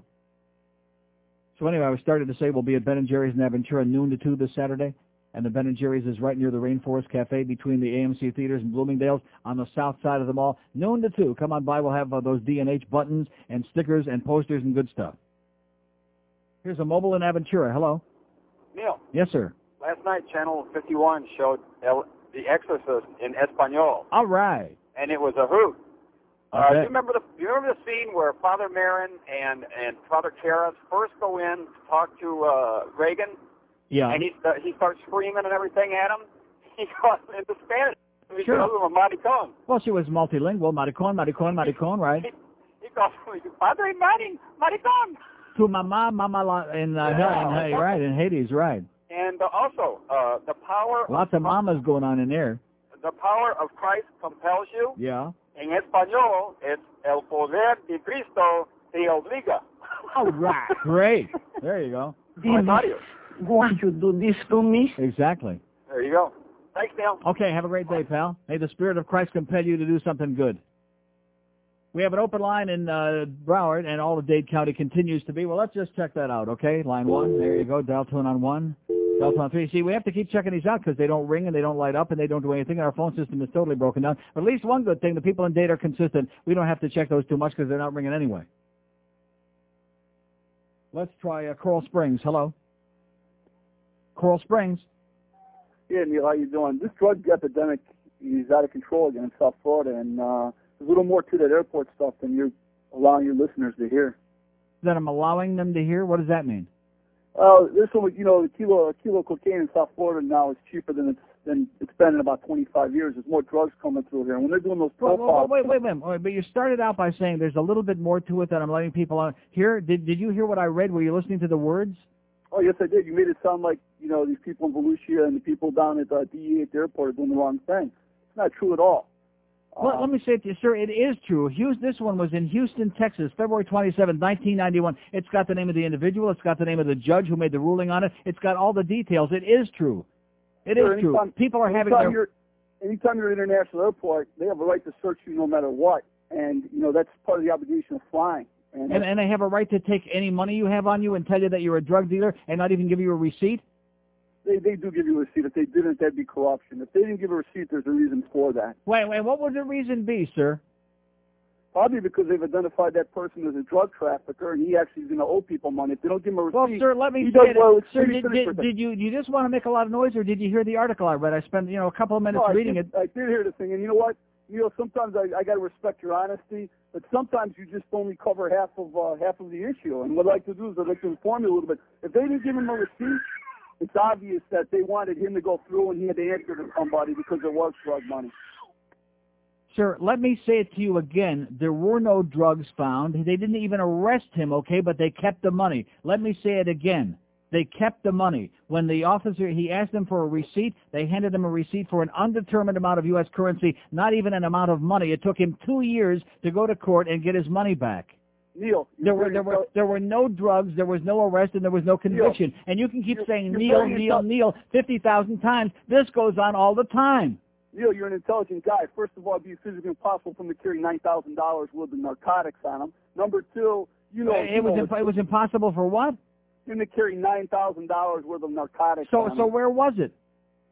Neil, that isn't the way they transport money. Where That's was the narcotics, sir? Where was the narcotics? He either delivered it or he was on his way to pick it up. Oh, so in other words, you so in other words, you we have psychic DEA people now. We know this for a fact. That if I get on a plane and I'm flying home from Amsterdam and I have thousands of dollars in cash in my pocket, I have must be uh, selling drugs. Oh, he hung up. Oh, there you go. You didn't hear the click? No, I didn't because I was talking too loud. Thank God. He hung up because he's got no balls and he's another one of those lying pieces of crap turd. Uh, porkers is what he is. Another porker who will defend anything that the law enforcement people do in this country. And, and you know, that was only one page I read out of this book. There are hundreds of pages t- uh, telling you about s- similar stories and worse. Oh, but we just made it up. You're, you know, you're a bright guy, but you're only telling half of the story. I'm telling you the whole goddamn story, sir. The DEA ought to be disbanded today. They ought to disband the whole goddamn DEA because all this is a big, gigantic waste of taxpayer time and money. And they use the news media. Oh, we made this big bust today, and we did. Yeah, whoopee-doo. You're really doing a hell of a job. hassling the hell out of people, and especially minorities, because we know that any minority member who's got a lot of cash on him, he is a drug dealer. Don't ask any questions. Don't give him a receipt. Just bust his ass, bust his chops, hassle the hell out of him, just like blacks and Hispanics driving through Volusia County, which we know there's no rednecks, no bigots up there, just like that guy over there in Fort Myers.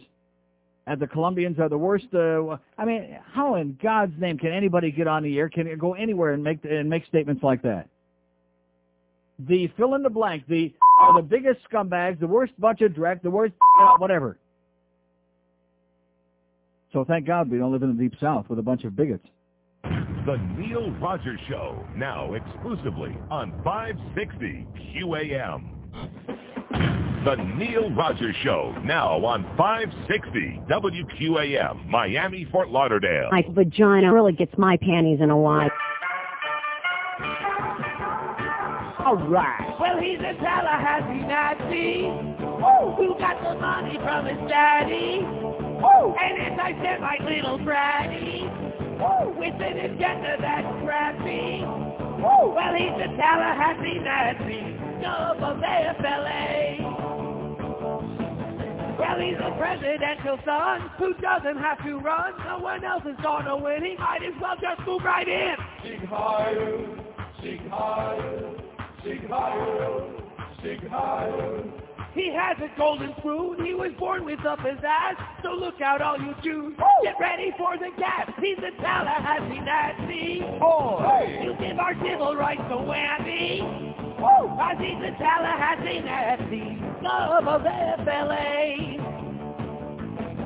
Well, he's a very wealthy dude with very fascist views who never paid his dues. By next year, we'll all be screwed. Sieg Heil, Sieg Heil, Sieg Heil, Sieg Heil. Any schmuck could win that race against Buddy MacKay. Why do you think they call it gubernatorial anyway? He's a Tallahassee Nazi. He'll make the KKK happy.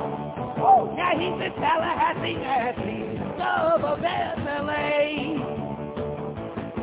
Come on, let's do Trouble two at 560 WTM. If I could just read three more paragraphs, okay, to like uh, try to steer this asshole I called a minute ago in the right direction, even though he won't listen because he doesn't want to listen to anything I said and was so cowardly that he just hung up and disappeared. Again, this is from the book Lost Rights, James Bovard, The Destruction of American Liberty, which you all damn well ought to be reading. Once upon a time, possession was nine-tenths of the law. Nowadays, gossip is sometimes nine-tenths of possession. Thousands of American citizens are being stripped of their property on the basis of rumors and unsubstantiated assertions made by government confidential informants. Beginning in 1970, Congress enacted legislation to permit government to seize the property of mafia organizations and big-time drug smugglers.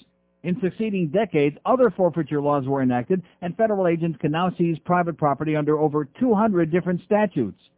From 1985 to 1991, the number of federal seizures of property under asset forfeiture laws increased by 1,500%, reaching a total of $644 million.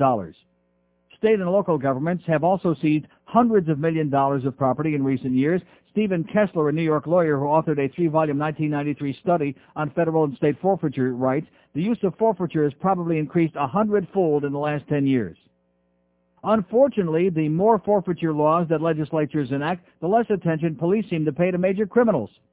Representative Henry Hyde, of all people of Illinois, noted in June of 1993 that 80% of the people whose property is seized by the federal government under drug laws are never formally charged with any crime.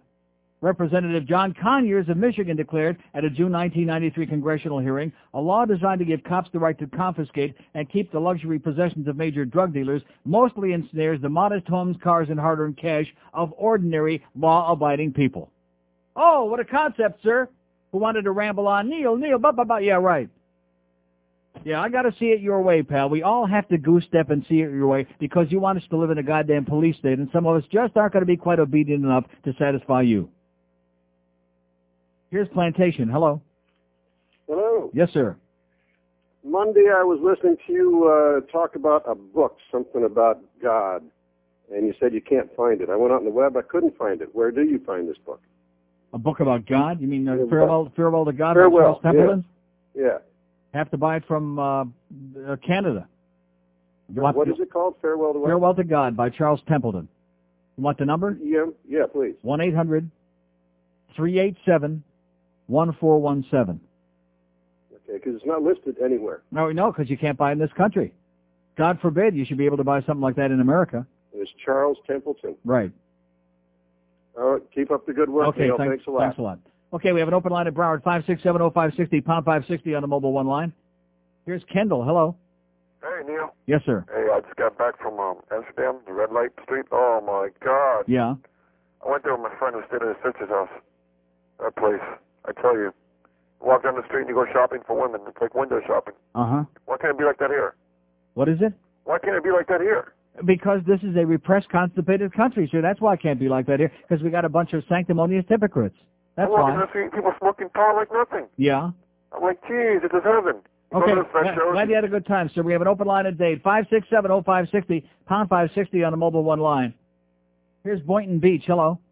Uh, uh, Neil. Yes, sir. Hi, how are you? I'm a young Julio, and uh, very interested in your topic. I uh, a couple of years ago, I had gone through the uh, DEA system, and let me tell you, it's uh, it was unreal what I saw going through those people. It's all about money. It's all about business. The more people they bust, the more I can't believe your phone lines aren't lit up. They are now. They are after that asshole call. They all lit up like a Hanukkah I can't bush. believe that guy. That guy has no clue. He's he's putting he's playing with people's lives, and he's got no proof on nothing. And I mean, I walked. I'm, I'm sitting here reading to him right from this book, which I'm sure this guy didn't, you know, he researched this book very well. He didn't just make this stuff up. He's got names and dates and uh, the judge's name. And I'm reading to him, and it, well, uh, you know, he must have had, uh, you know, he didn't have it on him. He didn't have, you know, we as we presume that you're guilty because you've got cash. There you go. Can can you imagine? I was just saying to George during the break. Can you imagine getting off a plane in Vegas and having a bunch of DEA guys there with dog sniffing dogs checking to see if you have a lot of cash on you? Yeah, well, I'm sure Vegas wouldn't have anything to They do with that. They wouldn't put up with that for five seconds, man. They'd have those DEA people be sleeping with the fishes. They know who they're messing with in Vegas, Right. believe me. But Vegas, uh, Neil, you're wonderful. You have a great show, and uh, I have a different outlook at life because you give me a lot of uh, aspirations. And uh, Neil's got go go Neil. Thanks, pal. Bye bye. Have a great life. See, this is a show where we talk about the way it ought to be in the real world. And the guy called a couple of minutes ago, even though he had a muffled, crappy phone, talking about Amsterdam. See, the reason it's so great there is because it's not a police state. Do no harm. Let people live. That's all. We have all these self-fulfilling prophecies here in this country. The more drug uh, enforcement organizations we got, the more people, more drug addicts we have to have to keep them in business. The more things that you make illegal, the more agencies you have to have, the more billions of dollars you got to spend instead of taking care of things that really need to be taken care of. So that's why we still have people freezing to death up north in the wintertime, homeless people in America. All this money that we're going to be spending tomorrow to send this old fart up in outer space again, this space cadet back up in there, all these billions of dollars we're wasting on this horse crap. And we got people starving to death and freezing to death in the wintertime on the streets of this country. And we're spending billions of dollars to fight the wicked weed because these people, like uh, we've said all this last couple of weeks that we've been talking about this, it's a big goddamn bureaucratic nightmare is what it is. And they have to keep getting bigger and bigger and bigger and more and more money because they have to justify their existence. Drug sniffing dogs, baby, because you might have a joint on your ass. How do you like that? Oh my God. The Neil Rogers Show, now exclusively on 560 QAM. Remember, this is the best of Neil Rogers. No calls today. It's all been previously recorded. The best of Neil on 560 QAM. It's all been previously recorded. The best of Neil on 560 QAM. It's all been previously recorded. The best of Neil on 560 QAM. It's all been previously recorded. The best. Oh, God, Neil. Oh, what's a nice kid like you? Playing with the president. now it's a nice kid like you. Playing with the president. With designer pants and a jizzit dress. That old Ken Starr can't get you to confess. What's a nice kid like you? Playing with the president. Boy. Now it's a nice kid like you, holding it between your lips. What's a nice kid like you, spending time between his hips. You're not bright enough to hold down a job, but you do best to go down on Willie's knob. What's a nice kid like you, playing with the president? Oh yeah! Now you can make a million dollars thanks to Bill's bad taste. The movies and books would be the frosting on your face. What's a nice kid like you? Oh! Playing with the president on your knees. Playing with the president. Go begin. Playing with the president. You better slip. Here's a fax from Alex in Miami. Neil, I was wondering if it's possible to get the book Farewell to God over the internet. The answer is yes. www.canadabooks.com. One word, canadabooks.com. Farewell to God by Charles Templeton. And the number again, he says also, could you give the number over the air? 1-800-387-1417. 387-1417.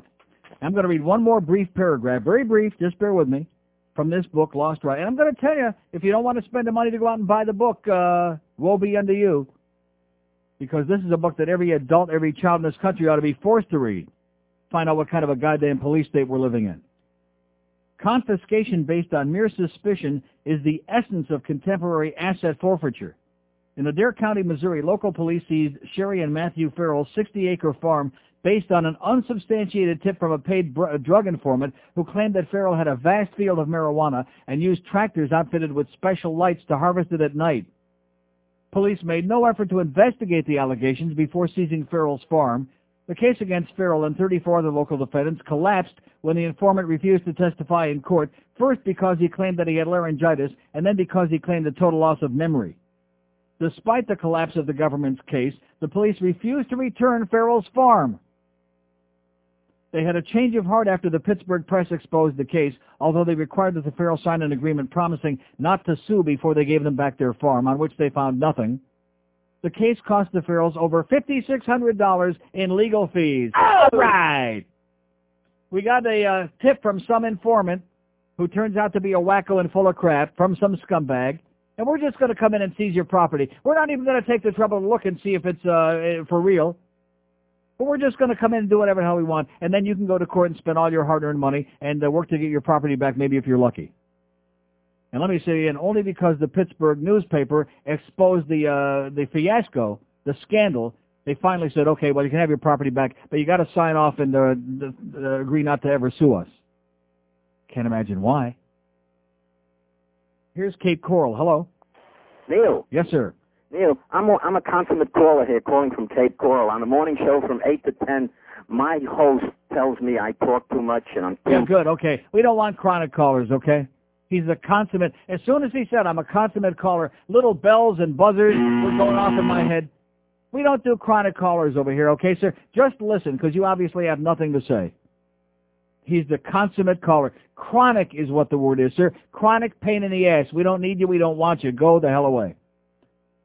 Open line at Dade 1 in Broward, 5670560, pound 560 on the mobile one line. Here's a call from the Hammocks. Hello. Hello? Yes, sir. Yes, uh, the the guy that called up uh, the uh, drug enforcement guy who The cop, yeah. right. Uh, I mean, uh, he himself, you know, he convicts himself when he says that, that how the prices have gone down uh, drastically in 25 years. For I mean, I don't, you know, know what the prices are, but I know that they have. I mean, uh, what other commodity, what other you know thing that you buy in, in this economy has gone down so drastically in price? Mhm. I mean, what does that say about their efforts and the drug war when, you know, I think Their, their efforts are a joke. It, it's strictly, it's strictly self-sufficient, self. Uh, Right. I mean, no one's going to kill- their own uh, ability no to one's going to kill the goose that laid the golden egg. That is People aren't absolutely to correct. legislate themselves out of a job, Right. out of an income. I mean, all the way from the dr- drug czar, all the way down to you know your la- your local agency. Absolutely correct. The the war on drugs in this country is one of the biggest farces in, and one of the biggest myths Fraud. in the history of mankind. and that's why the the referendum I think in California where the voters uh, voted for the medical use I think of marijuana Right. overwhelmingly Right. and then the, the government says no we're not going to uh, you know And, only, Even if you voted- only in Oakland, the coun- city council came in in Oakland and passed by one vote, five to four vote. They passed a measure to allow the uh, people who need medical marijuana to have a place where they can get it legally. yeah it, it's it's just uh, you know I mean I don't care I don't smoke marijuana And I don't smoked- either. I haven't don't either. But I believe in freedom, 20 and I believe in a government that it shouldn't be a police state. That's what I believe in. Exactly, exactly. It's just the most, the biggest, fra- most fraudulent, uh, you know, unbelievable scam that there is. I mean, when you stop and think about all the big to-do, forget about whatever you think about Clinton's sex life, but all this stink they made about, oh, did he actually inhale? They asked him, did he try marijuana? Did he inhale? Which, of course, he felt compelled to deny and lie about that because the, the notion that somebody might have actually inhaled a joint of marijuana this uh, 20 years ago, this could disqualify him. I mean, we're talking reefer madness all over again. people we're are just, you know, 60 years brainwashed. later, and we're still talking reefer madness in this country. It's people are just brainwashed in this country. They really are. They just don't realize it. But it's unbelievable. It's unbelievable. Well, listen, Neil, thanks a lot, man. Good luck, pal. We have an open line, two of them in Dade County. 5670560, pound 560 on the mobile one line. Here's Deerfield. Hello. Yeah, Neil, how you doing? First Okay, time sir. caller. Great. Uh, actually, I have a few things, but I wrote them down so I can be concise because I don't want to get hung up on. Real quick, I was a loyal Howard Stern fan. Came down here. Buddy of mine turns me on to you. At first, I didn't think I'd ever listen to talk radio. Uh, you might remember he was listening. I mean, years and years. He finally called you the day he was moving to Ohio, and you said, "Good for you, smart guy, finally moving." Yeah. He's been asking me to tape your show, and I, in TV Guide they keep listing the Neil Show, and I hear you talking that it might be canceled. What is the story with that? How long do we have it for? How long do you have it for? About another week and a half? Another week? Okay, regarding Amsterdam, Yeah. I've never been there. True or false? They say when you go to these cafes, it's like a menu. You basically have a smorgasbord Right. of all different types. Is that true? Yes. And what about out on the street? People can walk around and smoke doobs, no problem. Yes. Wow. Okay. Also, you're a big hockey buff. Yeah. I'm very into hockey. Unfortunately, I'm an Islander fan. Don't give me any crap about that. Hey, listen, they won on a greasy goal last night. I saw parts of that game. That kid, that uh, Legace kid for uh, LA has been playing great. Greasy goal from center ice, but they won the game. Yeah, they did. In fact, Tommy, how does Tommy Salo have three shutouts this year? I don't get it. He must, awesome. he must I, be did doing you see drugs. him in the Olympics though? He, he's good. He's he's he's quick. Um, but what's your views on Potvin? On Felix? On Denis Potvin? Oh, I Dennis he's Potvin? announcing Now. Yeah, I Dennis haven't heard you talk about him. The the only thing of that uh, he ever said in his life that was memorable was Lot of troops in New Jersey. that was the only thing he ever said that we can recall. Have a great day, pal. I wouldn't waste two seconds talking about that dumb frog. Denise Potvin, okay, great player, but as a human being, we can't stand him. Uh, we don't want no, we don't want to get him upset because Dennis, of course, he does have thin skin. Every time we rip him on the show, he gets all bent out of shape. We hurt his feelings. I feel really, really shitty. Okay, we apologize, Denise. Here's a Homestead. Hello. Hello? Yes, sir. Yeah, I call up about that uh, having money on you. Yes. I was at Calder when I had I, I hit a race for seven thousand dollars. Drug dealer. No. Yeah. and the security guards, you know, they got that five percent guys up there. Right. So they took me and these uh, this five percent guy down to, uh, down into the security office, Uh huh. and they said to me, "How much money you got on you?" I says, "What do you mean, how much money I- you got on me? What? You don't want to know if I won or lost?" At a racetrack, they said that. That's right. I, they took me into security office. And and what I- happened? uh, what they were trying to do, they were trying to say that this guy signed my tickets for income tax, Right. Which and I did. just wouldn't go along with him. I just says I don't even know the guy. I got I had seven eight thousand dollars in my pocket. I just refused to let Yeah, him wait, go. wait a minute. You, say, you mean to say that they paid you in cash?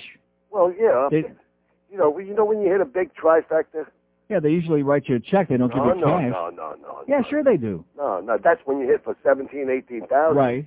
But uh, this was for like four thousand some odd. Oh, just small potatoes, right? Yeah, so if you get two guys to sign for you, so that runs about eight thousand. Right. But they were watching them, and they you know, they must have seen them give me the money and stuff. Yeah. So you were trying to get a guy. Exactly. So you, so what do you want? You were you were cheating the government for Christ's sake. This guy's calling me and complaining.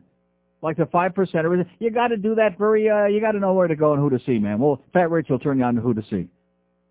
We have an open line at date five six seven oh five sixty. Now what he's talking about is that when they take the money off the top, if you go cash the ticket at the window, so they have these guys who hang around five percent, and for five percent they go and they cash it, and they're deadbeats anyway, and they don't file any income tax, and so you wind up saving all the tax money and just paying them five percent instead of your thirty percent or whatever or twenty percent that they take off the top of the government. Here's a guy trying to cheat the goddamn government. Trace that call, by the way. Leave the poor old fart alone. Here's a mobile in Miami. Hello. Hey, Neil. Yes, first sir. time, long time. All I'm not chronic. well, you took the words out of my mouth before the break, and that's that caller after the break. But you know, I'd like to say that uh, um, you know you're right. This is a jackbooted police state, Mm-hmm. and and you know, like you said, these these guys are just uh, you know they're taking our money, they're taking our property, and people need to protect their assets. You know. Um, I, I want to know what the book is. I, I heard Lost Rights, but I didn't get the uh, author. James Bovard, B-O-V-A-R-D. It's a paperback. Lost Rights, The Destruction of American Liberty. It's one of the most, it'll, your eyeballs will pop out of the sockets when you read this. Right. Well, there's another book you need to read. It's called The Authority of Law by Charles Weissman. People don't realize this, but a statute is not the law, and there's no jurisdiction in the court. So when they charge you with a statute, they're just, you know, arbitrarily uh, uh, saying that this is the law, and we're going to do it anyway because nobody challenged them. You know, the problem is you got lawyers in the in the uh, legislature and in the executive branch, which is a violation of the Constitution, separation of powers. But people don't even realize that because they're not even taught civics in school anymore. Yeah. It's ridiculous. Anyway, I love you, buddy. Okay, pal. All right. Have a great day. We have an open line at Dade 1 in Broward, 5670560, pound 560 on the mobile one line. If you want to be in America, don't walk around with a lot of cash on you, okay? That's the message. And the darker your complexion is, the less cash you ought to be carrying around. Because we know there's no Schwarzes out there that I have more than like 10 bucks. Right? Wouldn't you say that's about right? Let's pick a number. If you're black, in fact, if you're real, real dark black, and you got more than like uh, two, three dollars on it, well, let's see. Now, how much is it? Five dollars for the vagrancy law? What's the vagrancy law, George? How little do you have to have on you and they can arrest you for vagrant? Five bucks, I think? I don't know. Hasn't that changed? I thought it was under 20. No, no, no. Under 20? 20 bucks. How the hell did I ever make it through those years at KAT? Don't you remember my story about how the day that I was on a Sunday and my uh, bank card wasn't working that day? And I was broke? And I wanted to go have lunch over there on Alton Road. What the hell was the name of that place? Whatever it was. And I had no cash. And I put my card in the machine and it wouldn't work. I thought, geez, I'm going to be fat. It's Yom Kippur today. I didn't even know it. And I'm walking across the street and I look on the uh, by the curb and there's like six dollar bills sitting there on the uh, ground. Of course, that's back in '76, so six dollars and seventy-six bought me a nice meal and a big uh, banana split. Yeah. And I said, "All right, there you go. It's America. They paved the streets with money." Decriminalize pot in Florida. Jamaica, Jamaica, Jamaica, Jamaica, Jamaica. Vena mola mola landa zitera eh, Jamaica, Jamaica, Jamaica, Jamaica, Jamaica, Jamaica. In the hockey werden in Jamaica, me sugar werden in Jamaica, kicken a killer in Jamaica. Vena mola mola landa zitera shena. Oh! Rasta me, Rasta you, Rasta black, Rasta Joe, oi, Rasta Joe, oi, Rasta Joe. I say I and I, I say wo yo yo, oi. How come you don't wear dreadlocks? I'm not that orthodox. I like Jimmy Cliff, and I like to smoke a spliff. Alright. I like muscle guy. I am a Yiddish type of guy. Rasta me, Rasta you, Rasta black, Rasta Jew, Rasta Jew. Oh Lord, yes, Rasta Jew. I like gocha soup, and I ride a motorbike. Chicken soup with Canada lack, that's what I like. Have you ever tasted bread, fish, rice and drinks? Plantain and gefilte fish, that's much more my speed. Rasta me, Rasta you, Rasta black, Rasta Jew. Rasta Jew. I want to tell you, Rasta!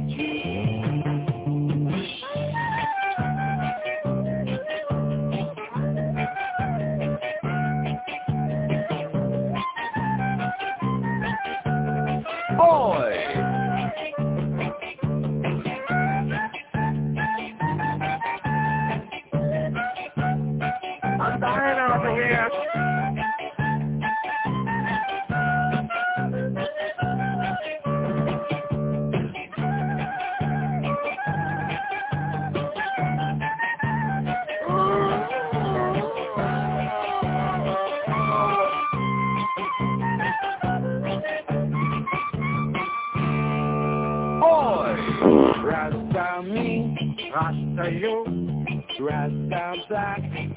Rasta Jew, Rasta Jew. Yes, man, Rasta. What are you doing? It looks like you're smoking a newspaper. Do you always keep your pants unbuttoned?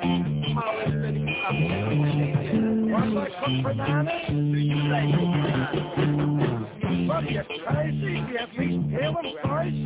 Got to peel it back first. That's what I always say. 1232 at 560 WQAM. We have an open line in Dade. 5670560, pound 560 on the mobile one line. Hank Goldberg at Shula Steak 2 at 2 o'clock this afternoon. We got the Booster at 6 briefly because 7 o'clock we got Panther pregame. 7.30, Panthers and the uh, Red Wings.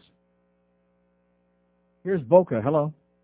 Neil, Yes, sir. I've been uh, listening to you for years and um, never called in, but the irony of what just happened uh, made me pick up the phone. I'm driving home from lunch, for lunch, uh, to Boca. I'm a 45-year-old businessman with a with a suit and tie on. Yeah. Right, right when you're you're talking about the loss of rights, I pull right into a Broward County Sheriff's checkpoint with the radio on. I flip the radio off, I look over to my right, and there's a couple of teenagers with shaved heads and ponytails and, and Camaros and Firebirds, etc., Right. getting shaken down by the cops. I come pulling up to the checkpoint, go right on through. Right. I'm 45 years old. I've been smoking pot for 25 years. I'm doing all right for myself. Oh! it's a hard balancing act trying to explain to my son the hypocrisy of the government, but the need for rules at the same time. It's Right. tough. Right. It's brutal. And and you're the voice of truth, and I appreciate it. Okay, pal. Doing a good job. Thanks a lot. Thanks. That's right. If you're young, if you got long hair, if you look a little on the hippier side, if you're black, if you're Hispanic, if you're a fag, if you're whatever, whatever the hell you are, the government is just waiting to pull you over and hassle your ass, and we're paying big fat tax money to these assholes so they can protect us, so they can keep us safe. Who the hell's going to keep us safe from them? That's the goddamn question.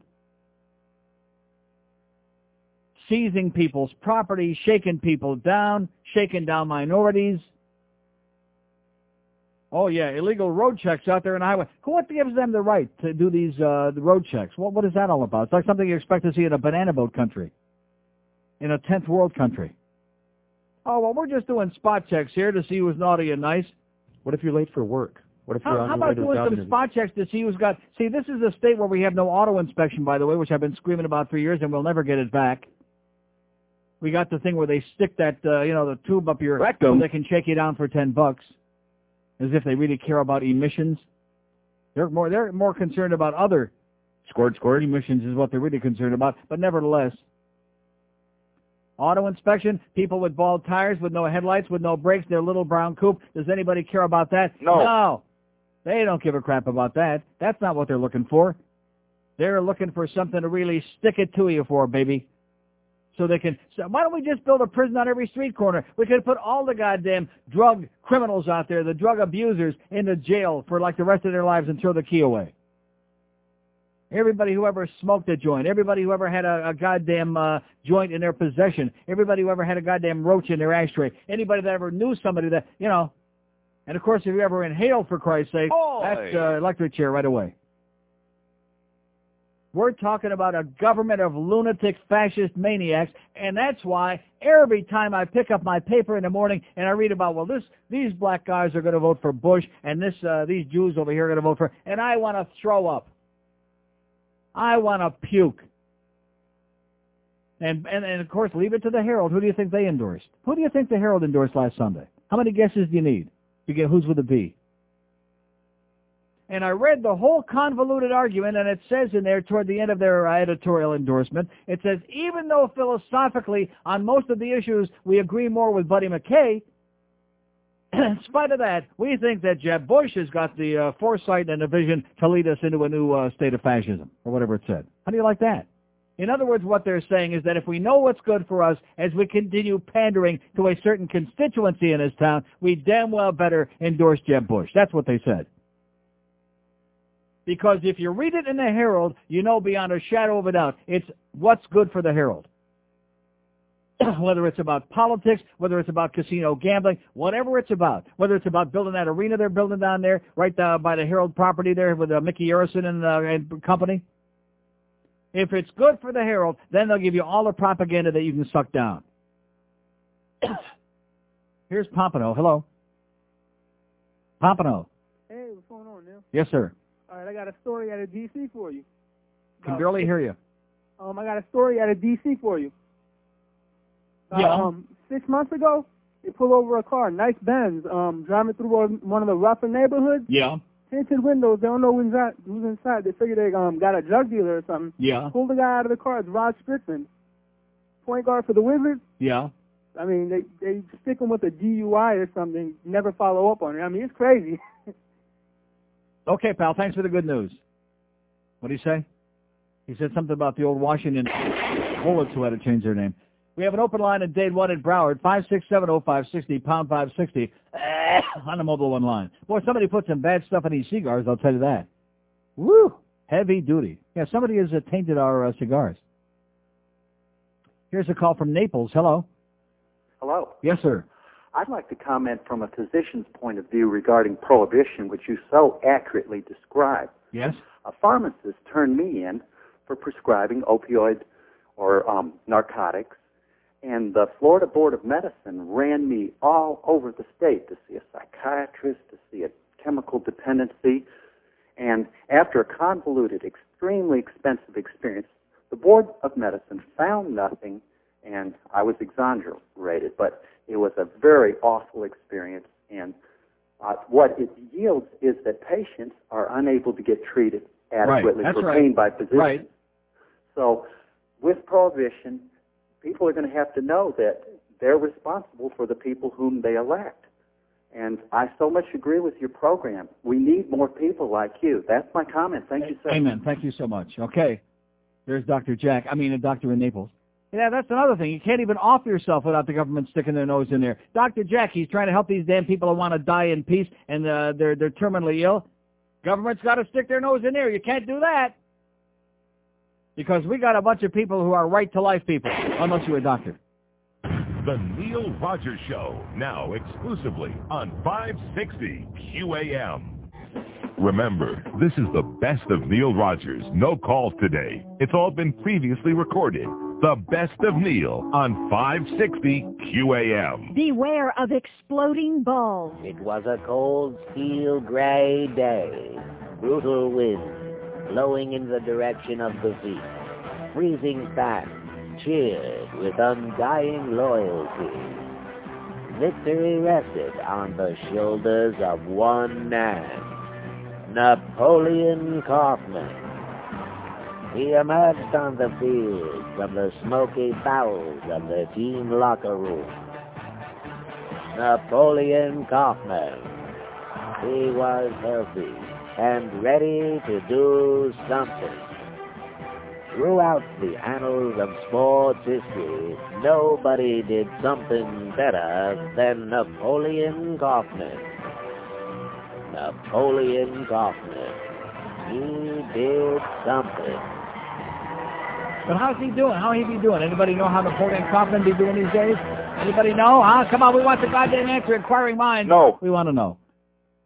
16 till 1 at 560 WQAM. We have two open lines in Dade County, 5670560, pound 560 on the mobile one line. Here's Miami. Hello. Neil, Yes, sir. hey, how you doing? I'd like to talk about this supposed drug war for a minute. Yes? I completely agree with everything you said, and uh, I'd like to take it a step further. I've maintained for the last five years or so that I think all drugs should be legal because this drug war is unwinnable from the get-go. It's a joke. All they do is raise the street price with these interdiction efforts of theirs, you know, and then make the drug dealers richer. It's, mm-hmm. it's, it's there's whether it's legal or not does not impinge on my decision whether to do heroin one bit. I'm educated about it. I say Yeah. take that money that they're wasting. Education. Oh, my God. You're getting a little bit revolutionary there now, sir. Education? Yeah. Informing the public about the uh, realities of what this is all about, teaching our kids about drugs, honestly and openly, Absolutely. You know what? as opposed to just running around screaming the sky's falling and doing an anti-Reagan with a red dress just say no. It, it's just it's ludicrous, and and you know over half the crime in this country is drug related. I think you know if you regulate it, legalize it, tax it, you're going to see a drop in the crime rate big time Dramatic. in the long run. Dramatic. And and and not only that, we'll be able to keep these these violent criminals in jail for a very very long time instead of letting them out early to put a dime a dozen drug dealer in there. Let me say it again. The average the average time that a murderer spends in prison in this country is nine years. We have people serving three people serving life sentences without eligibility for parole in this country because they were growing too many plants in their backyard. It's just unbelievable. Uh, one one more thing, you know, I'm I'm a musician. I was out last night at this bar, and we kind of they had they closed down, and I was out with my buddy, and and we were sitting in my car in the parking lot. These three cop cars come up. They shine the lights in my car. Yeah. You know, they see, you know, I have a little bit, my hair's a little long, so is my friend. I have all these. And, and a musician, don't forget. Yeah. They probably uh, sensed that. Oh, you know, they went through my whole car, took out the my bags and stuff that I have my equipment in, went through that, went through everything in my car. Right. You know, and and, and uh, they have nothing to do out there. They're like bored. It's just And what did they find? nothing. Nothing. Absolutely, positively nothing. The big oh. Unbelievable. For the Neil, thanks news. a lot. man. Okay, pal. Yeah, he's got long hair. He's a musician, which I'm sure they must have sensed that. They got that sixth sense, that sixth sense. A police effing state, baby. Make no mistake about it. You're in it. Two open lines in Dade, 5670560, pound 560 on a mobile one line. Here's a Lady Mobile in Fort Lauderdale. Hello. Lady Mobile. Hello. Yes, Hello ma'am. there. Um, I'm a first-time caller from Connecticut, and um, I've been enjoying listening to you. I, I agree with a lot of your points. Um, I kind of have a hard time listening to you because you do take God's name in vain a lot, which kind of bums me out a little bit. Why but hey, that? we have freedom of speech.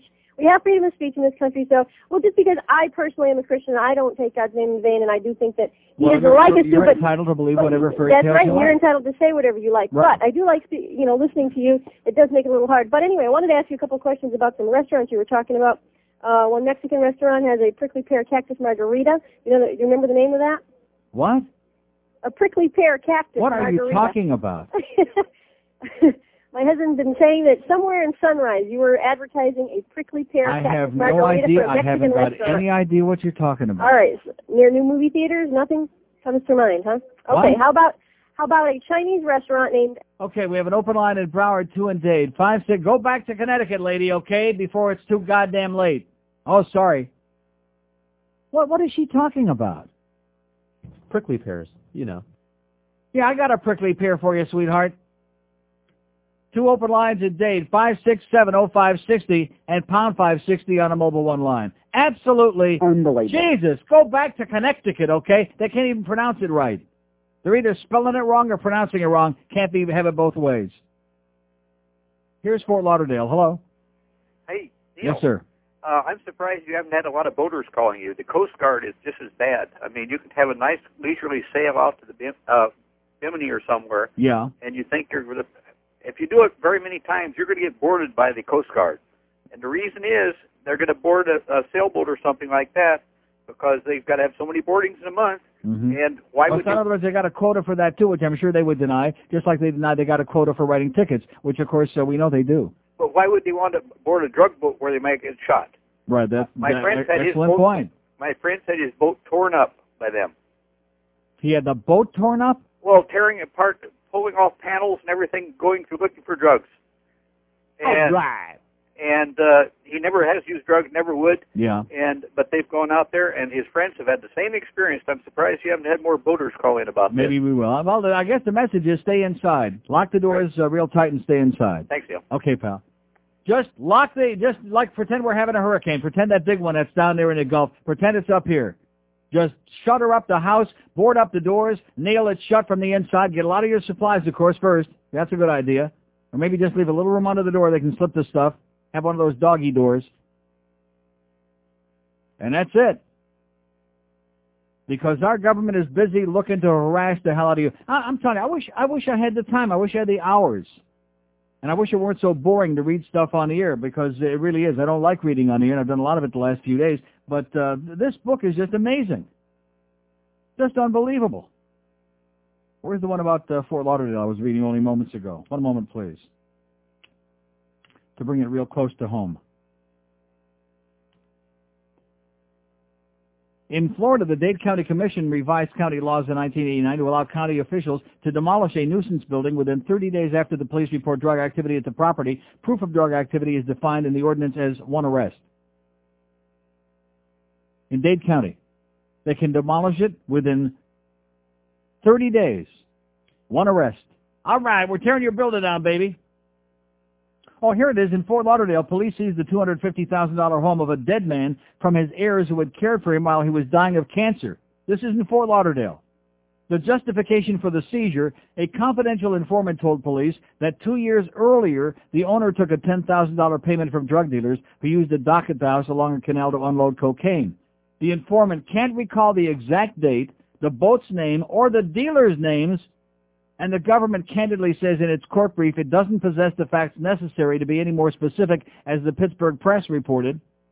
Although the police had no evidence that the deceased homeowner was involved in drug dealing, an informant's vague, uncorroborated assertion was sufficient to evict the owners and seize the property oh! in Fort Lauderdale. All right! I guess he won't be doing that no more, huh? Here's Fort Lauderdale. Hello. Hi, Neil. Yes, sir. Uh, I don't want to get off the subject of drugs, but just wanted to let all the, the blacks and the Jews and the fags to know if you don't vote November 3rd, Yeah. uh, you're going to see Uh, the, the Jeb Bush, you know something? I haven't Yeah. voted. I haven't voted for years, and I admit it. I didn't. And this year, I should have registered, and I was going to do it, which it's obviously too late. And I guarantee you, this is the last time living in this country that I'm not going to register to vote because even though it's only one vote, I just can't sit back and watch these Nazis take over the whole goddamn country. can't do it. That's all I got to say. God bless you, sir. Vote early and often. All right. Okay. That's right. I'm going to uh, register for the next one. And that'll probably be the last one that I'll be here. Oh, thank God. When is that day coming? Oh, please. Open line in Dade 1 in Broward, 5670560, pound 560 on the mobile one line. This is America, baby, where freedom is a figment of your imagination. It's a state of mind. It's all relative. Maybe your relatives are free, but you're probably not. Here's uh, Key Largo. Hello. Neil. Yes, sir. Yes, uh, one of your loyal listeners in Key Largo. You have a lot of them.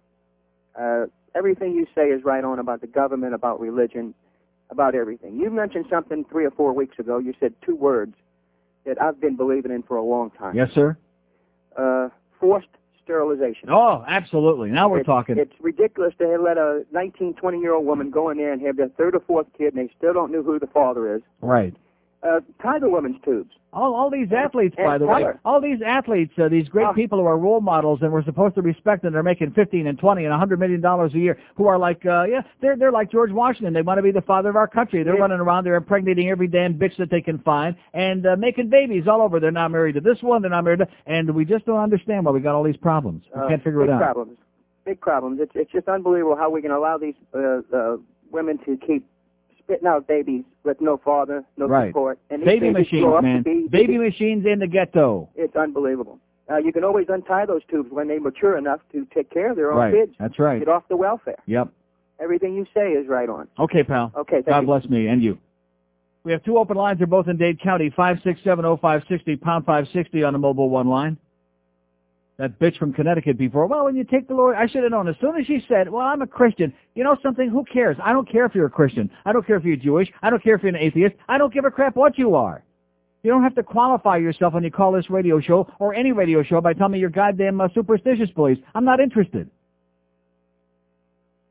In addition to which, probably when you announce to me that you're a Christian, it tells me you're intolerant and a, uh judgmental bitch is what it probably tells me. Not that I want to be judgmental. Oh, I am? Here's a mobile in Fort Lauderdale. Hello. Hello, Neil. Yes, um, sir. Hope I'm not being redundant, but a couple of things I've heard the last few days on your show. This poor guy that got busted for a roll of zigzag paper, I was livid when I heard that. Yeah. Uh, I don't recall any rolling paper him, saying for man- marijuana use. I mean, it says cigarette paper. You know, it may come as a great uh, piece of news, but, you know, in, in Amsterdam, since I've been talking about that a lot, many of the people, I, w- I would even be willing to say most of them, roll their own cigarettes. I'm Right. talking about, uh, you know, real honest-to-God cigarettes, not marijuana. I'm talking about cigarettes. So they have rolling papers, and basically they put in there whatever in their mood, but, but they do roll their own cigarettes. Lots it of has folks been that done. still roll their own cigarettes. Right. What right does the government have to assume? They may be right, but I mean, they still don't have proof that you're using it to, to roll roll pot. Yeah. And another thing, you know, Well, how about how about when they closed all the head shops down? And, That's uh, right. That's right. Um, do you know that in the Egyptian mummifications they found evidence of cocaine and marijuana Oh my God. in the mummies? Now I don't Yeah. condone cocaine use, but I've been smoking pot for 30 Maybe that's years. how they levitated the pyramids. Maybe that's how they made Maybe. them float. But over the course of history, people have always wanted to get into a euphoric state, Yeah. and I don't think Well, I that guarantee you it's not Florida. no, it's not Florida. Neil, um, I just, I, I'm, you're so right on on what you're saying. We, uh, as your listening audience, I think, or I'm a little hesitant to talk about marijuana use Why? um, in a restaurant or in public, you know, for fear of the wrong person overhearing the conversation. Yeah, that's right. We got those confidential informants, like the book says. Everybody and their brother is a confidential informant. Do you remember a few years ago when Bush uh, told people, yeah, if your neighbor's doing something bad, call up the cops, turn it in anonymously. Not I just your to neighbor, but if a guy with a mustache. I was reading the thing the other day about all these kids that are being encouraged to turn mommy and daddy in. This is terrible. We're- Nazi Germany started out like this. Yeah. and and I don't remember voting the power that the IRS has in our government today. Do you? Did you vote for that? I certainly don't remember it being brought up as an issue. What I'm telling you, Neil, you are so right on. We need more people like you. You should be in politics, man, and I, I would stand behind you 100%. Okay, pal. Thanks, Have Neil. a great day. In the 1930s, says this book by James Bovard, the Soviet regime rewarded young children who betrayed to the authorities words of criticism their parents had spoken about the great Stalin. As Robert Conquest noted in his classic history, The Great Terror, Stalin's Purge of the 30s, Stalin's idea of a good young communist demanded the qualities of an enthusiastic young narc. Some critics allege that the public schools are now adopting some of Stalin's methods. Drug abuse uh, resistance education, DARE, is currently being taught by police officers to more than 5 million children in more than 200,000 classrooms each year. Policemen seek to win the children's trust, and children sometimes confide to police the names of people the children suspect are illegally using drugs. A mother and father in Caroline County, Maryland, were jailed for 30 days after their daughter informed a policeman providing a school anti-drug program that her pa- parents had marijuana plants in her home. Oh! The Neil Rogers Show, now exclusively on 560 QAM. Remember, this is the best of Neil Rogers. No calls today. It's all been previously recorded. The best of Neil on 560 QAM. It's all been previously recorded. The best of Neil on 560 QAM. It's all been previously recorded. The best of Neil on 560 QAM. It's all been previously recorded. The best of... The Neil Rogers Show, now on 560 WQAM, Miami, Fort Lauderdale. It's the one to two hour. My religion's better than your religion. All right. My religion's better than yours. Okay. My beliefs are what's required to avoid a lake of fire. My religion's better than yours. Are you sure? My religion's better than your religion. My religion's better than yours. Mm-hmm. Why, my religion advocates bigotry and racial hate. My religion's better than yours. My religion's better than your religion. My religion's better than yours. What we like about it best, I fondle coins and wear a dress. My religion's better than yours. My religion's better than your religion. My religion's better than yours. We have no respect for women. Drive a cab to make a living. My religion's better than yours. Roy! My religion's better than yours. Religion. My religion's much better than yours. Chupa harbor a spooky ghost. We slaughter pigs and dogs and goats. My religion's better than yours. My religion's better than your religion. My religion's better than yours. Yes. We wear beanies and big tails never ever pay bills. My religion's better than yours. My religion's better than your religion. My religion's better than yours. We knock on doors to bother you like full of rush to steal our views. My religion's better than yours. My religion's better than your religion. My religion's better than yours. We wear ties and ride our bikes and get to marry lots of wives. My religion's better than yours. All right. My religion's better than your religion. My religion's better than yours. We don't want to use our brains. We're mindless lemmings on parades. My religion's better than yours. You know what I love the best about that uh, old fart that was babbling bullcrap? Oh, this is terrible. You're you're uh, trying to take away what these people were taught by their parents. I'm not trying to take away anything. I'm just giving you something to think about. Is there something wrong with thinking? No. I mean, is that like a revolutionary concept in this country? Uh-huh. Thinking. Just think about it. They give you Santa Claus. Was that a lie? Uh-huh. They give you a tooth fairy. Was that a lie? Uh-huh. Yeah, they give you God. Was that a big lie? Uh-huh. There you go. So at least they're consistent, but they can't help it because that's the way they were raised too. So just use your own brain. Just think about it as opposed to just because, well, you're, you're my parents were this, so who the hell cares? Who cares? Do they have some kind of a lock on the truth, on reality? Of course not. And who the hell is screaming out here in the goddamn hallway? I'm going to tell you something, man. This sales department, they're they're going to uh, if there's a lake of fire, they're going there. We got to stick a mic against that goddamn wall back there, okay? Have the Lee Cutler hour every day. Come on. Okay. Here's Miami. Hello. Hey, Neil. Yes, sir. Neil, uh, mark me down for that DNH, man. All right. Never heard Converts are coming in like crazy. Oh! The price is right. That's right. I used to be a good Catholic, Neil, until uh, St. Thomas University Oh my asked God. Yeah. me to leave because uh, I was asking too many questions in theology. And uh, Don't. You're not supposed to ask questions, man. You're just supposed to be good and obedient and keep your head down. that's right, exactly. Keep, my your head down. Keep your head on it. There's no fact in, in the church. Right.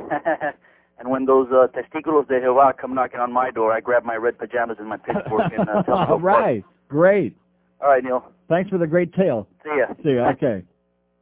We have an open line in uh, Dade County, 5670560 and pound 560 on the mobile one line. Oh, have you heard the good news? Yeah, the good news is you're out of here, okay? That's the good news. The good news that the door is slamming in your face and I'm going back to watching my damn uh, soap opera or whatever. Boy, oh boy. By the way, speaking of soap operas, man, has anybody ever seen so much tourists at the same time as Guiding Light? Wow. We got Dinah who just won't die because she didn't take quite enough uh, blood pressure pills. We got Ben who just won't die because he's a miserable SOB. We got uh, Blake who's all of a sudden walking like a miracle now. And Ross is in the middle of all of it. And uh, wow, you think you got problems? Turn on Guiding Light. And it really cracks me up.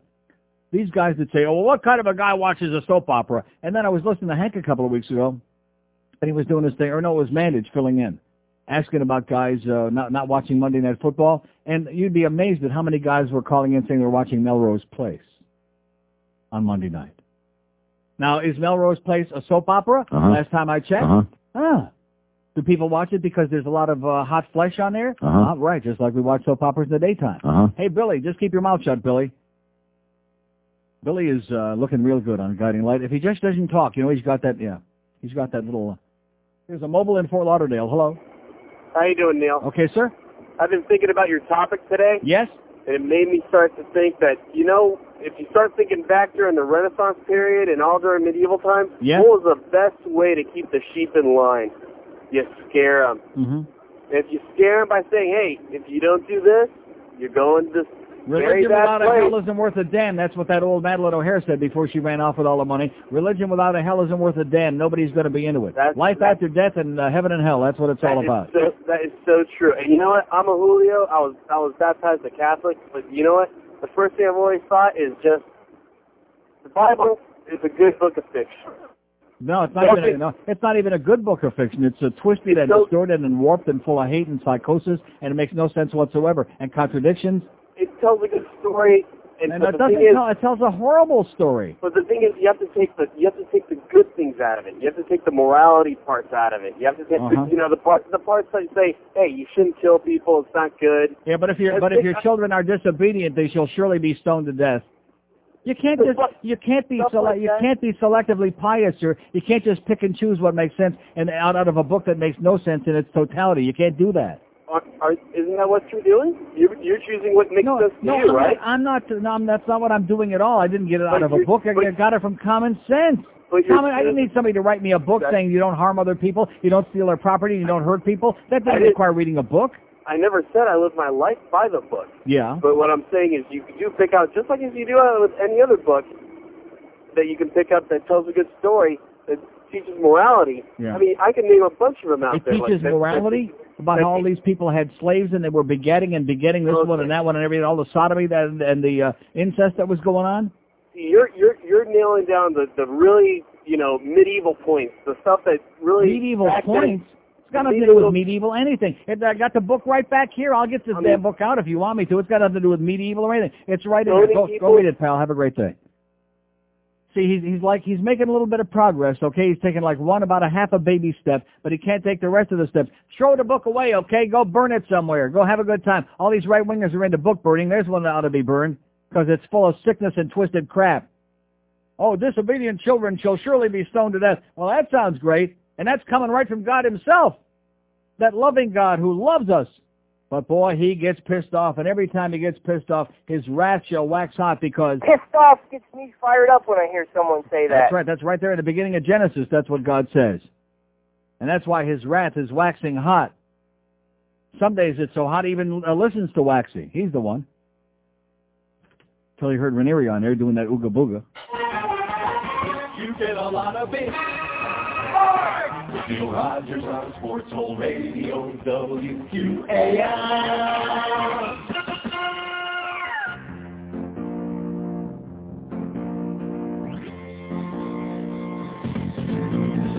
Hey, baby, come play with my schlong. It may be hanging down, but you can make it big and long. Okay. Hey, baby, come play with my schlong. You don't have to swallow.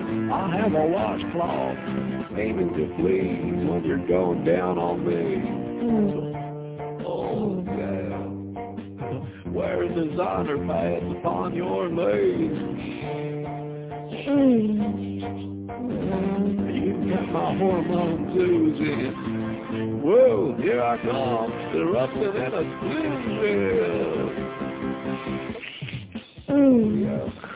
Come play with Who's your daddy now? Hey, baby. Hey, baby, come on. Come play with my schlong. 115 at 560 WQAM. We got the Hank Goldberg show at Shula Steak 2 at 2 o'clock. We got the Booster at 6, and then we got the uh, Padres in Atlanta 745 tonight. We're getting to the big stuff. Here's Hollywood. Hello. Uncle Neil. Yes, sir. How you doing, sir? Can you Great. sign me? Can you sign me up for NA, uh, DNH? Okay, you're number 5,000. This thing is growing like Topsy, man. All right, awesome. Hey, sir, um, just want to change the subject on religion. Something, something else that affects all of us. About 25 minutes ago on CNBC, Yes? uh, General Reno was on there talking about how the uh, Department of Justice has just filed an antitrust lawsuit against Mastercard and Visa. She was saying something or other about that because they're both owned by the same company, or something or other about they're own, both owned by the same banks or something. But it Yeah. really it affects all of us. So what does that mean? Well, just a part of the big scam, but just the antitrust, uh, the, the monopoly. So we're going to get some money back? I, I don't know. She she went jibber jabber. Yeah. Yeah, right. Like, She was jibber jabbering. She does that very well. She jibber jabbers a lot. well, like I said, I didn't understand all. I didn't I didn't get on the all to the uh, technical stuff or whatever, but I caught the gist of it. Yeah. But um, anyway, I have a shameless request. Yes, sir? Okay, next break. Can you play Casey Kasem? Which one? Um, the one that he where he's cursing. Okay. All right. Also, Neil, Yes? try uh, Dilbert's World in, in the Ben and Jerry's. What is it? It's called Dilbert's World. Oh, Dilbert. I thought you said Gilbert's World. I was like, okay, thanks a lot, pal. Get out of here.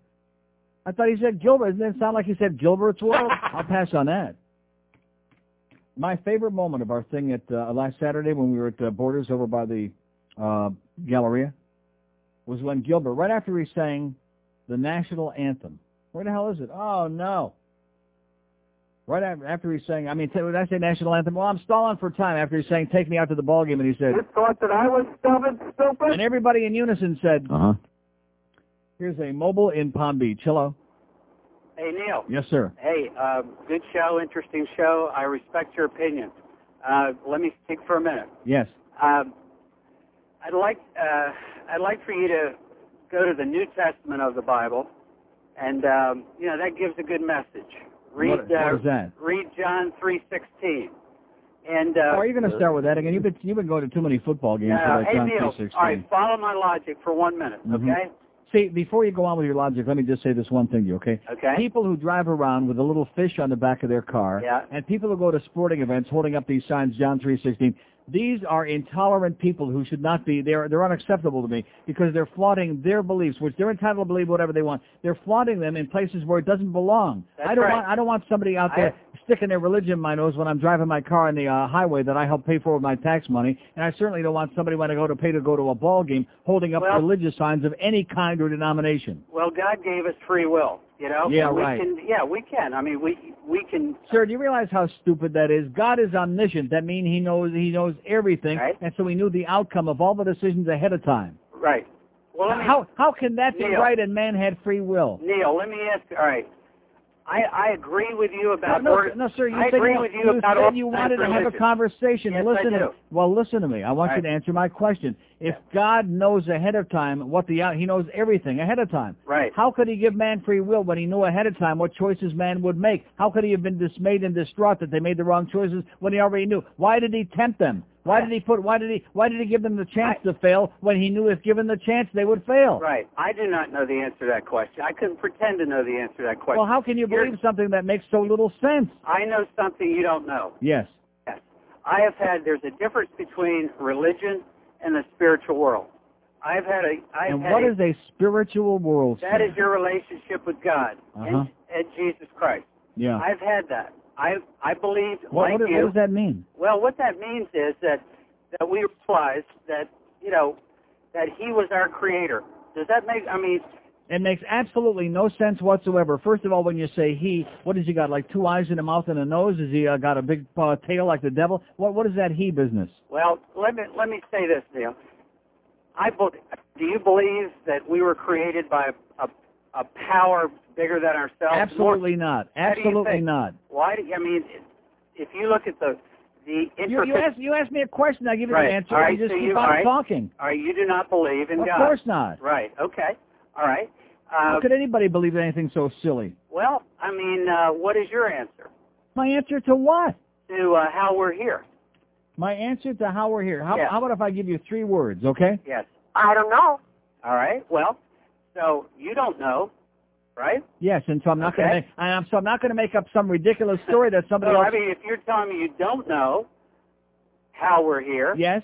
Okay. And, so, yeah, and let me take it one step further. I don't know, and I don't care. Well, All I know is that I am here, and I'm going to make the best of it. Okay? Absolutely. I don't care about trying to explore things for which I could never have the answer that happened millions and billions of years ago. No, what- we can't even listen. In our lifetime, we can't good thing. even we can't even conceive what a thousand years is like. Okay, Right. a hundred years maybe, because some Right. people live a little over a hundred years. Right. But a thousand years is beyond our ability to understand to cope with. Okay, so I the concept of understanding of, of dealing with millions of years or billions of Yeah. years is so far beyond our scope to understand. right. Then what's the what's the point? Well, the point is, you know, there are things that we don't know. Yeah. Right. Oh well, that's good. That's You know- that's a good start. W- w- There are things that you and I don't know. And uh, let me, what your DNH, that's a good thing. Now, where did our where did our moral standards come from? The Bible, correct? Of course not. Thou shalt not kill. All the things that you're Sir, saying. let me say it again. Let me say it. Before these silly old men wrote that stuff down, Right. Uh huh. civilized people, which there were some actually back then, just through common sense, Right. understood those things. Right. But the same book that you're talking about, I'll repeat it again, it's only one example, Right. says, disobedient children shall surely be stoned to death. That's in the Old Testament, Neil. Yeah. Okay, and people people How, were how about people again, you're, pick, you're picking and choosing. You can't have the New Testament without the Old Testament because Jesus was a Jew. It's all part. Hey, Jesus was a Jew. You Yeah. bet. You bet he was. And So? he came. Now, follow my logic for one minute. I respect your Did, opinion. did Jesus refute any of the Old Testament? All right, let me no. Just follow Sir, my sir, logic. I want you to answer my question. Okay, Did what is- Jesus anywhere in the scriptures refute anything that it says in the Old Testament? Uh, I don't know. Was he? I don't know He if he was upheld it in Matthew to. five seventeen. Hey, Neil. Yes. I don't know if he was asked to. I mean, did somebody ask Well, if, well, if he if he had a purpose of giving the people the, the real word about what, uh, what what salvation is all about, if there was something in there that was wrong, of course he would have said uh, he would have done it, but he didn't do it. Neil, he came to be an example of how to live, and he he talked about the same thing about religion that you're. Sir, I want to tell you something. Yeah. There's a very, very high probability that there was never any such person as Jesus Christ, okay? Well, I mean, you know, that's you know, that's an opinion. No, it's not an opinion, it's a fact. There's a very high probability that he never existed. Huh? Well, I mean, that's something you know that that that obviously is your opinion, or there is an opinion of people that that didn't happen. Yeah. Um, let me, you know, Let me ask you this. Let who me killed, get back who to one killed, thing. Who killed President Kennedy? Who killed President Kennedy? Yeah. I don't know for sure. Now, when did that happen? that happened in 1963? Right, that's 35 years ago, right? Right. Right. Now, how can you be so positive about something that allegedly happened 2,000 years ago? Well, because I've had a a, a a spiritual experience. I won't use religion because that's you know because you know religion is, has problems because men and women are in charge Well, of it. what is a spiritual experience? Well, I- That's what I'll- tell me what that is. okay, I'll tell you. I used to think like you did. Okay, and th- there's nothing wrong with that.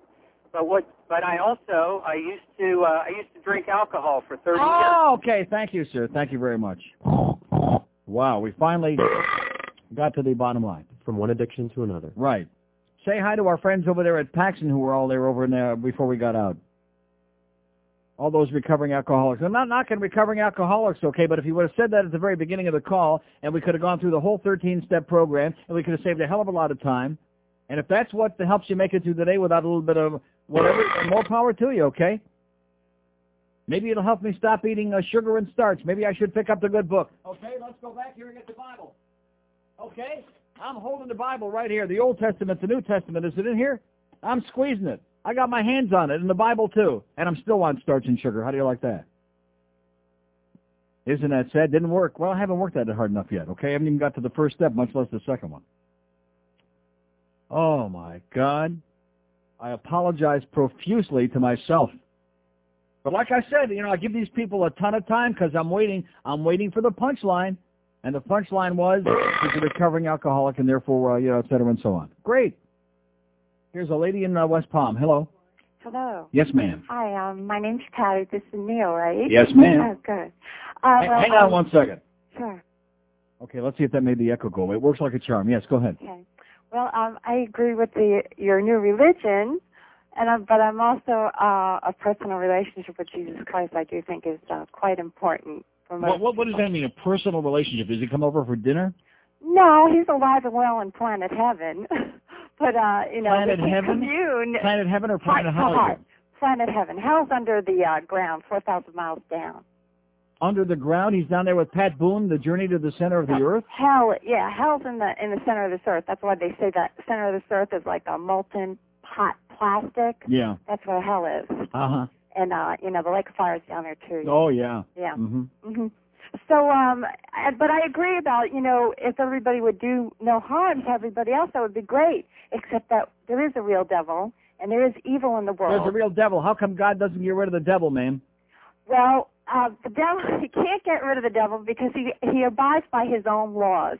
If he says something, if he says something, he's not going to go back on. it. How about how about when he got rid of all of mankind except uh, Noah and his family with the ark when he got pissed off because man was acting pretty goofy and didn't like it? Uh, what do you mean he can't go back on his own word? He changes his mind all the time. Well, he didn't. He didn't change his word there. He he never said that he wouldn't destroy mankind until. Yeah. Well, what kind of a loving Noah. what kind of a loving God destroys mankind instead of looking down and waving his magic finger and makes man obedient and stop doing all the crapping around? What man? What what kind of a sick creature are you talking about that you place your faith in that just willy nilly keeps destroying all this uh, life that he Well, created? He God the Father. Sounds like a mad professor to me. There's God the Father, and then there's the Son. Okay, Jesus. thank you. She's not responding like uh, you'd expect because she can't. We have an open line at Broward, five and, and it's it's sad. These are living and breathing people, and they're just repeating by rote the same crap that's been pounded into their heads since they were little children. Oh, and God, the Father and the Son, and Hail Mary, Holy Mother of God, bada bada blah. Yeah, right. Say 6,000 Hail Marys, and we can stop all this bull. Say 200,000 Hail Marys, it'll keep you off the street. You're rubbing the rosary beads, and Father O'Toole's in there, and he's rubbing something else. I'll guarantee you that right now. Because he wants to alter your life. Well, what, what answer do you have? I don't have any answers. I don't want any answers. I don't really give a crap. Doesn't interest me in the least bit. Be like winding up in uh, the middle of downtown Manhattan without a car, without any clothing, without. But you got, uh, you know, in your in your wallet, you got uh, five million dollars in cold cash somehow. You just wake up one day and there you are, in a plush penthouse suite at some hotel in Manhattan. Now, are you going to say to yourself, "How did I get here? Where did I come from?" No, you're going to go out there and have a good time. Or you're going to hop on a plane and go wherever the hell you want to go. That's it. Remember, this is the best of Neil Rogers. No calls today. It's all been previously recorded. The best of Neil on 560 QAM. It's all been previously recorded. The best of Neil on 560 QAM. Neil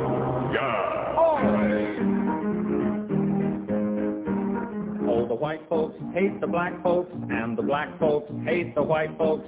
To hate all but the right folks is an old established rule, but during National Brotherhood Week, National Brotherhood Week, Lena Horne and Sheriff Clark are dancing cheek to cheek. It's fun to eulogize the people you despise, as long as you don't let them in your school.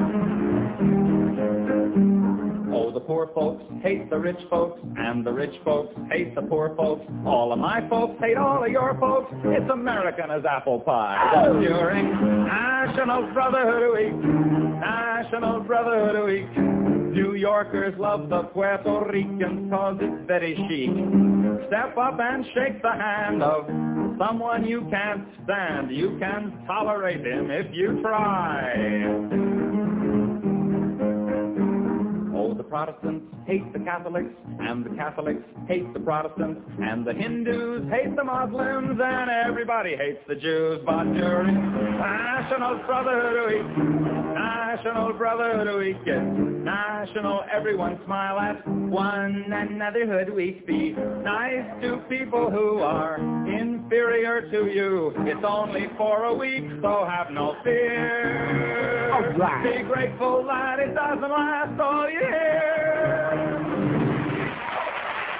That's the American fucking way. You said it, sweetheart. 133 at 560 WQAM. Here's a mobile and homestead. Hello. Hello, Yes, sir. Neil. I've, I've been following your advice and thinking for myself, and it's provoked two questions for you. Yes, sir. Uh, the first is, um, you know, you uh, are encouraging all of the older people in Dade County to get out because it would improve the county uh, significantly. I'm what? You are encouraging all of the old people to When, get out when of Dade did I County. when did I say that? Oh, frequently. No, one of the problems with Dade County is that there are so many old people No, people. that's Broward County. You got it backwards here. That's Broward. Well, Broward or Dade. No, I mean, Broward. in essence, it's the same. Yes. No, it's I- not the same. Not at all. Well, I've seen a couple of pictures of you, and you don't appear to be a teenager to me. Yeah. I'm, And listen, I was I'm, curious I'm, I'm how a old teenager you compared are. to you. I'm a teenager. What, what does that have to do with anything? Well, I mean, if you fall into the category of one of those old people, are you going to take your own advice and get out of town? Oh, I'll, I'll be out of this town long before I ever become a senior citizen. I'll guarantee you that. I think you've been saying that for a while, haven't you, Neil? Sir, I've been saying it for 22 and a half years, and I'll say it again. Broward County is an outdoor funeral parlor. That's right. All right. Second question. The demographics here are skewed. They're upside down. This is not a real community. You can't go to any other city in the world, a real city, a real metropolitan area, and see such a disproportionate number of old people. Not, nowhere. Question two. Yes, sir. And I'm, and I'm not trying to bait you, but No, you, obviously not. Not after the first uh, part of the conversation. Obviously not. uh, you and your Yes, sidekick such, such a great thinker. Yes. are, you know, are obviously anti-religious. Very, very much so. Yes. Very okay. Am I I'm entitled? To be, am I entitled to be on the air expressing that viewpoint? Of course you are. Okay, and I will. Of course you are. and I do. But my question is, Yes. why then do you wear a yarmulke? Because it's is a joke, sir, and if you're too stupid to understand it, because it's a joke, and if you don't get the uh, if you don't get the symbolism of it, then I can't help you. I thought you said that I had taught you to think for yourself. Gornisht helfn in your case, okay? That's exactly why I wear it to point out how silly it looks and how ridiculous it is. Got it? And you understand it? No. No, he doesn't get it. Well, he's got the and Broward backwards, so you know what can I say? In addition to which, I'm not wearing a skull cap anymore. I'm wearing a nice baseball cap now. That's part of the DNH. Do no harm. You wear a baseball cap with whatever uh, cute postcard uh, taped to the top you want.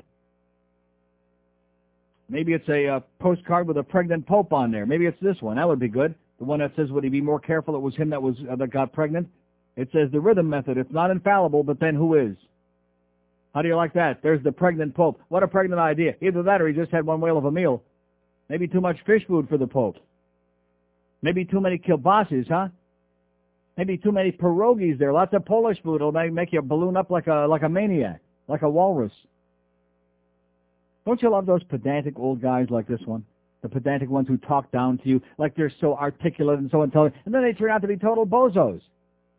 It's a joke, sir. The yarmulke is a joke. It's a it's, it's satire. Do you understand what that means? No. Okay, thank you. Mobile in Miami. Hello. Hello, Neil. Yes, Good sir. afternoon. Good afternoon, sir. I just kept me on hold so damn long. hey, how you doing today? Okay. Um, listen, I would Did you like have like to. some pressing engagement or something? You weren't I'd going like- anywhere. I'd like to uh, to join uh, your organization. Yes. Organization. I'd also, like to, Organization. I'd also like to sign up my two children and my my wife. Be four of us. Yeah. Um, and okay, um, we're up to six thousand now. Thanks, Neil. You're you, you know you're the best. Listen, um, I was flipping around the uh, station last night, uh, the TV, and uh, there was some guy, uh, John Stossel, you know the reporter. He was on ABC. He was talking about uh, John asshole. yeah, they were talking about these people who are channelers. They channel other people from other Oh uh, worlds and all that Uh huh. and how this one guy and this one gentleman from Brazil had hoaxed so many people into believing that uh, he was channeling some guy who was like two, three hundred years old. And the guy, who runs our cult. Yeah. the guy uh, would be in one room and he would be uh, telling him the answers, and the media would be asking him these answers and stuff, uh, these questions, and it was so hilarious. And when it came out that it was all a hoax, this was like maybe 10 years ago, maybe Yeah. 15 years ago, that these people still believed it. They Oh, go, sure. no, it can't be. It's just It like the people be. that are still sending money to Jimmy Swaggart. That's right. You know, it, it was unbelievable how these people no, it's just very believable. Oh, they, all right, well, yeah, you're right. How these people just like they would, they would do anything they could in the world Yeah. To believe this guy, and then they came out. Well, and let me let me tell you one thing, was, sir. Just keep this in mind. It's good for making money sometime in the future. There's a lot of dummies out there. Just keep that in mind. One of the problems was Neil was the media because nobody nobody would take and uh, investigate this guy. hmm And one of the things that they said that he did was that his his uh, heart would stop when this guy channeled through him, and the guy showed the trick of what they would do. They would put this little rubber ball on his ribs, and he would push it while this nurse was taking his pulse, Mhm. and it stopped it. It was such a joke. It was Yeah. so hilarious. Well, anybody who believes that crap has definitely got rubber Hey, balls. Neil? Have a, yes, sir. In closing. Neil, Yes. I love you. Okay. The Neil Rogers Show, now exclusively on 560 QAM. Let's have it ring. Hands waving me. All right. Nothing but blue hands on my TV. Blue hands on blue sheets. And they got Nikes on their feet. I never saw the house smelling so nice. Now I'll have to lower my asking price. Nothing but containers lying on beds. All of them weird, all of them dead. Yes, blue hands waving bye-bye. Going to serious, seriously die.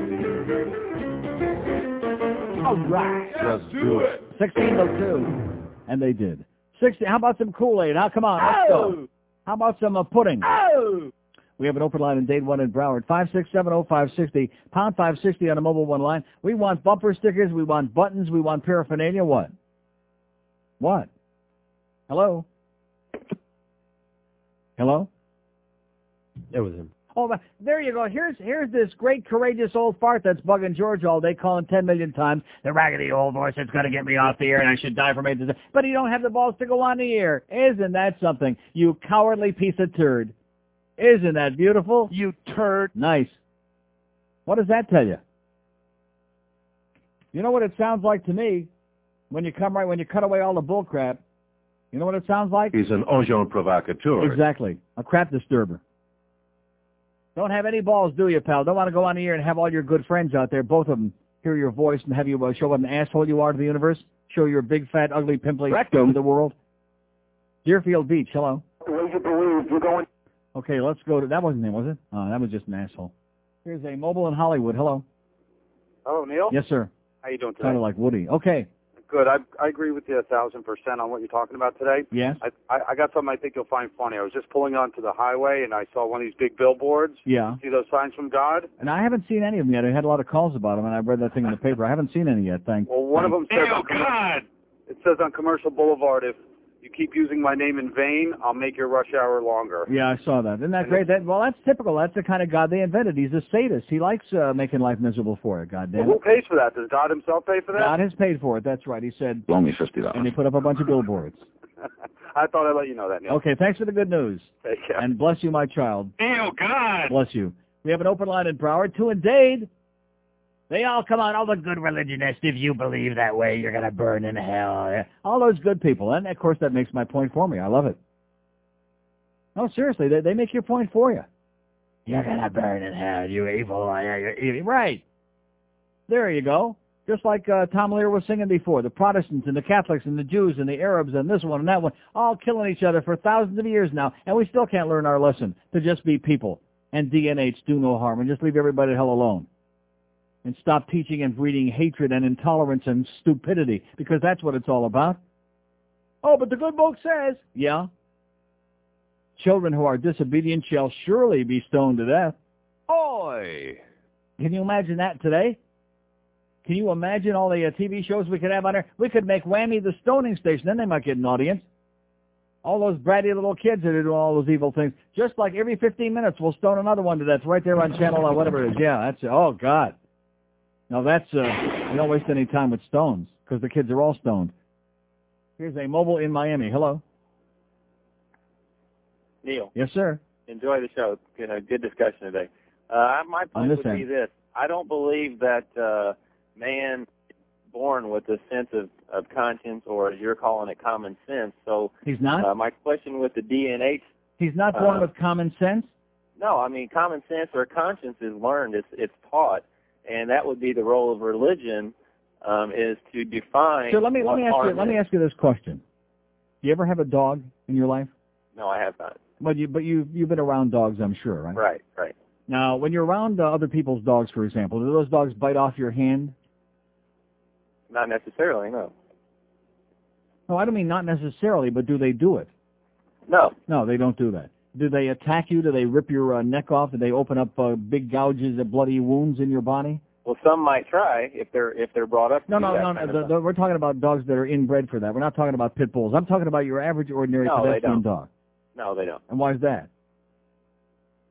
Because hopefully because their upbringing uh, from no, no, their no. See, owner. there, there is no. You can't sit down and say to a dog because I have two dogs. I've raised them since they were little puppies. Okay, you can't say to a dog, um, "Don't chew this guy's hand off." The dog instinctively knows certain things at birth. Instinctively knows right from wrong. Animals breed, right? Does Right. somebody teach animals the facts of life, the birds and the bees? Of course No. not, because they know it instinctively. But my point is, There are certain things that are instinctive, right? and they're the But- basic knowing right from wrong. You don't have to read it in a book. You Okay, know, well, I- you you- know that if I have a car, you don't take the keys and drive away with it. That's common sense, it has, and you're born with that. Nobody has to teach you that. To you it is because because of your upbringing.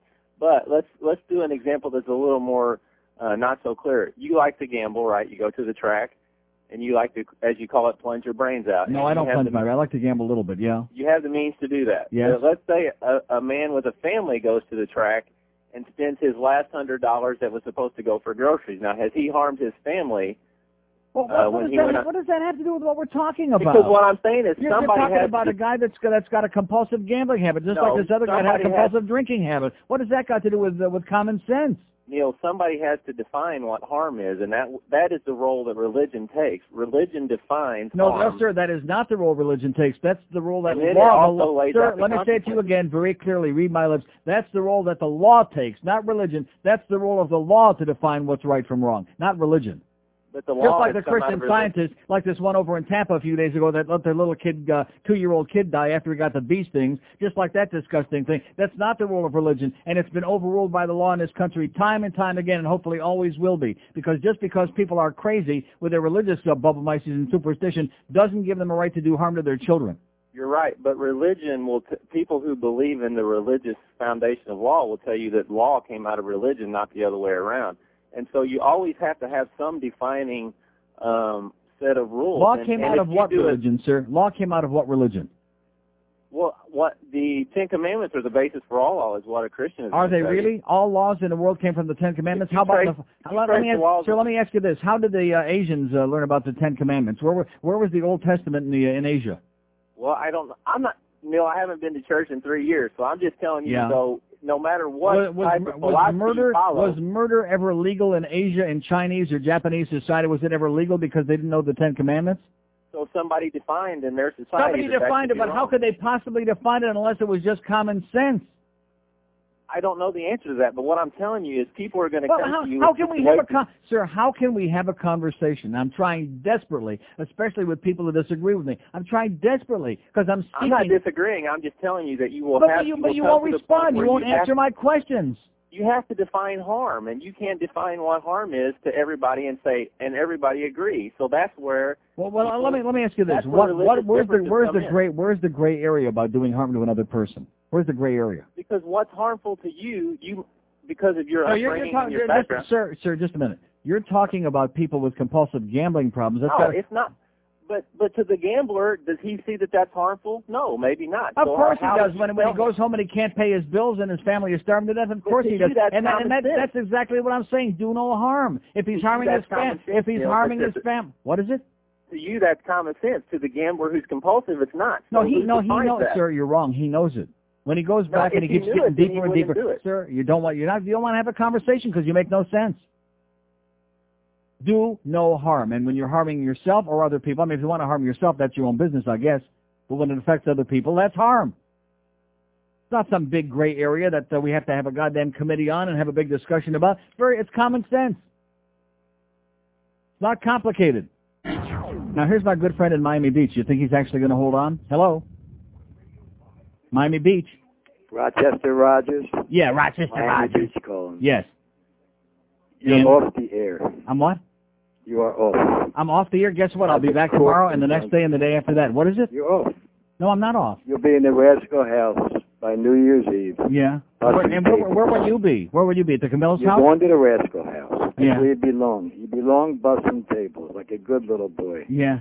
Like a good little boy. Rogers. Let me I ask you like something. it. Do you have a mental problem? problem? 'Cause you obviously listen to four hours. Rochester. Oh, this this guy's not worth worth wasting time with. I thought it was somebody like uh, you know, interesting.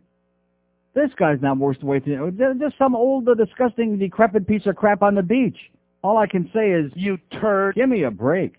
You didn't even let him on long enough to call you a faggot. I, I don't care about that, but this guy's worth uh, waiting uh, online. This guy's 110. He's got four feet in the grave, this guy.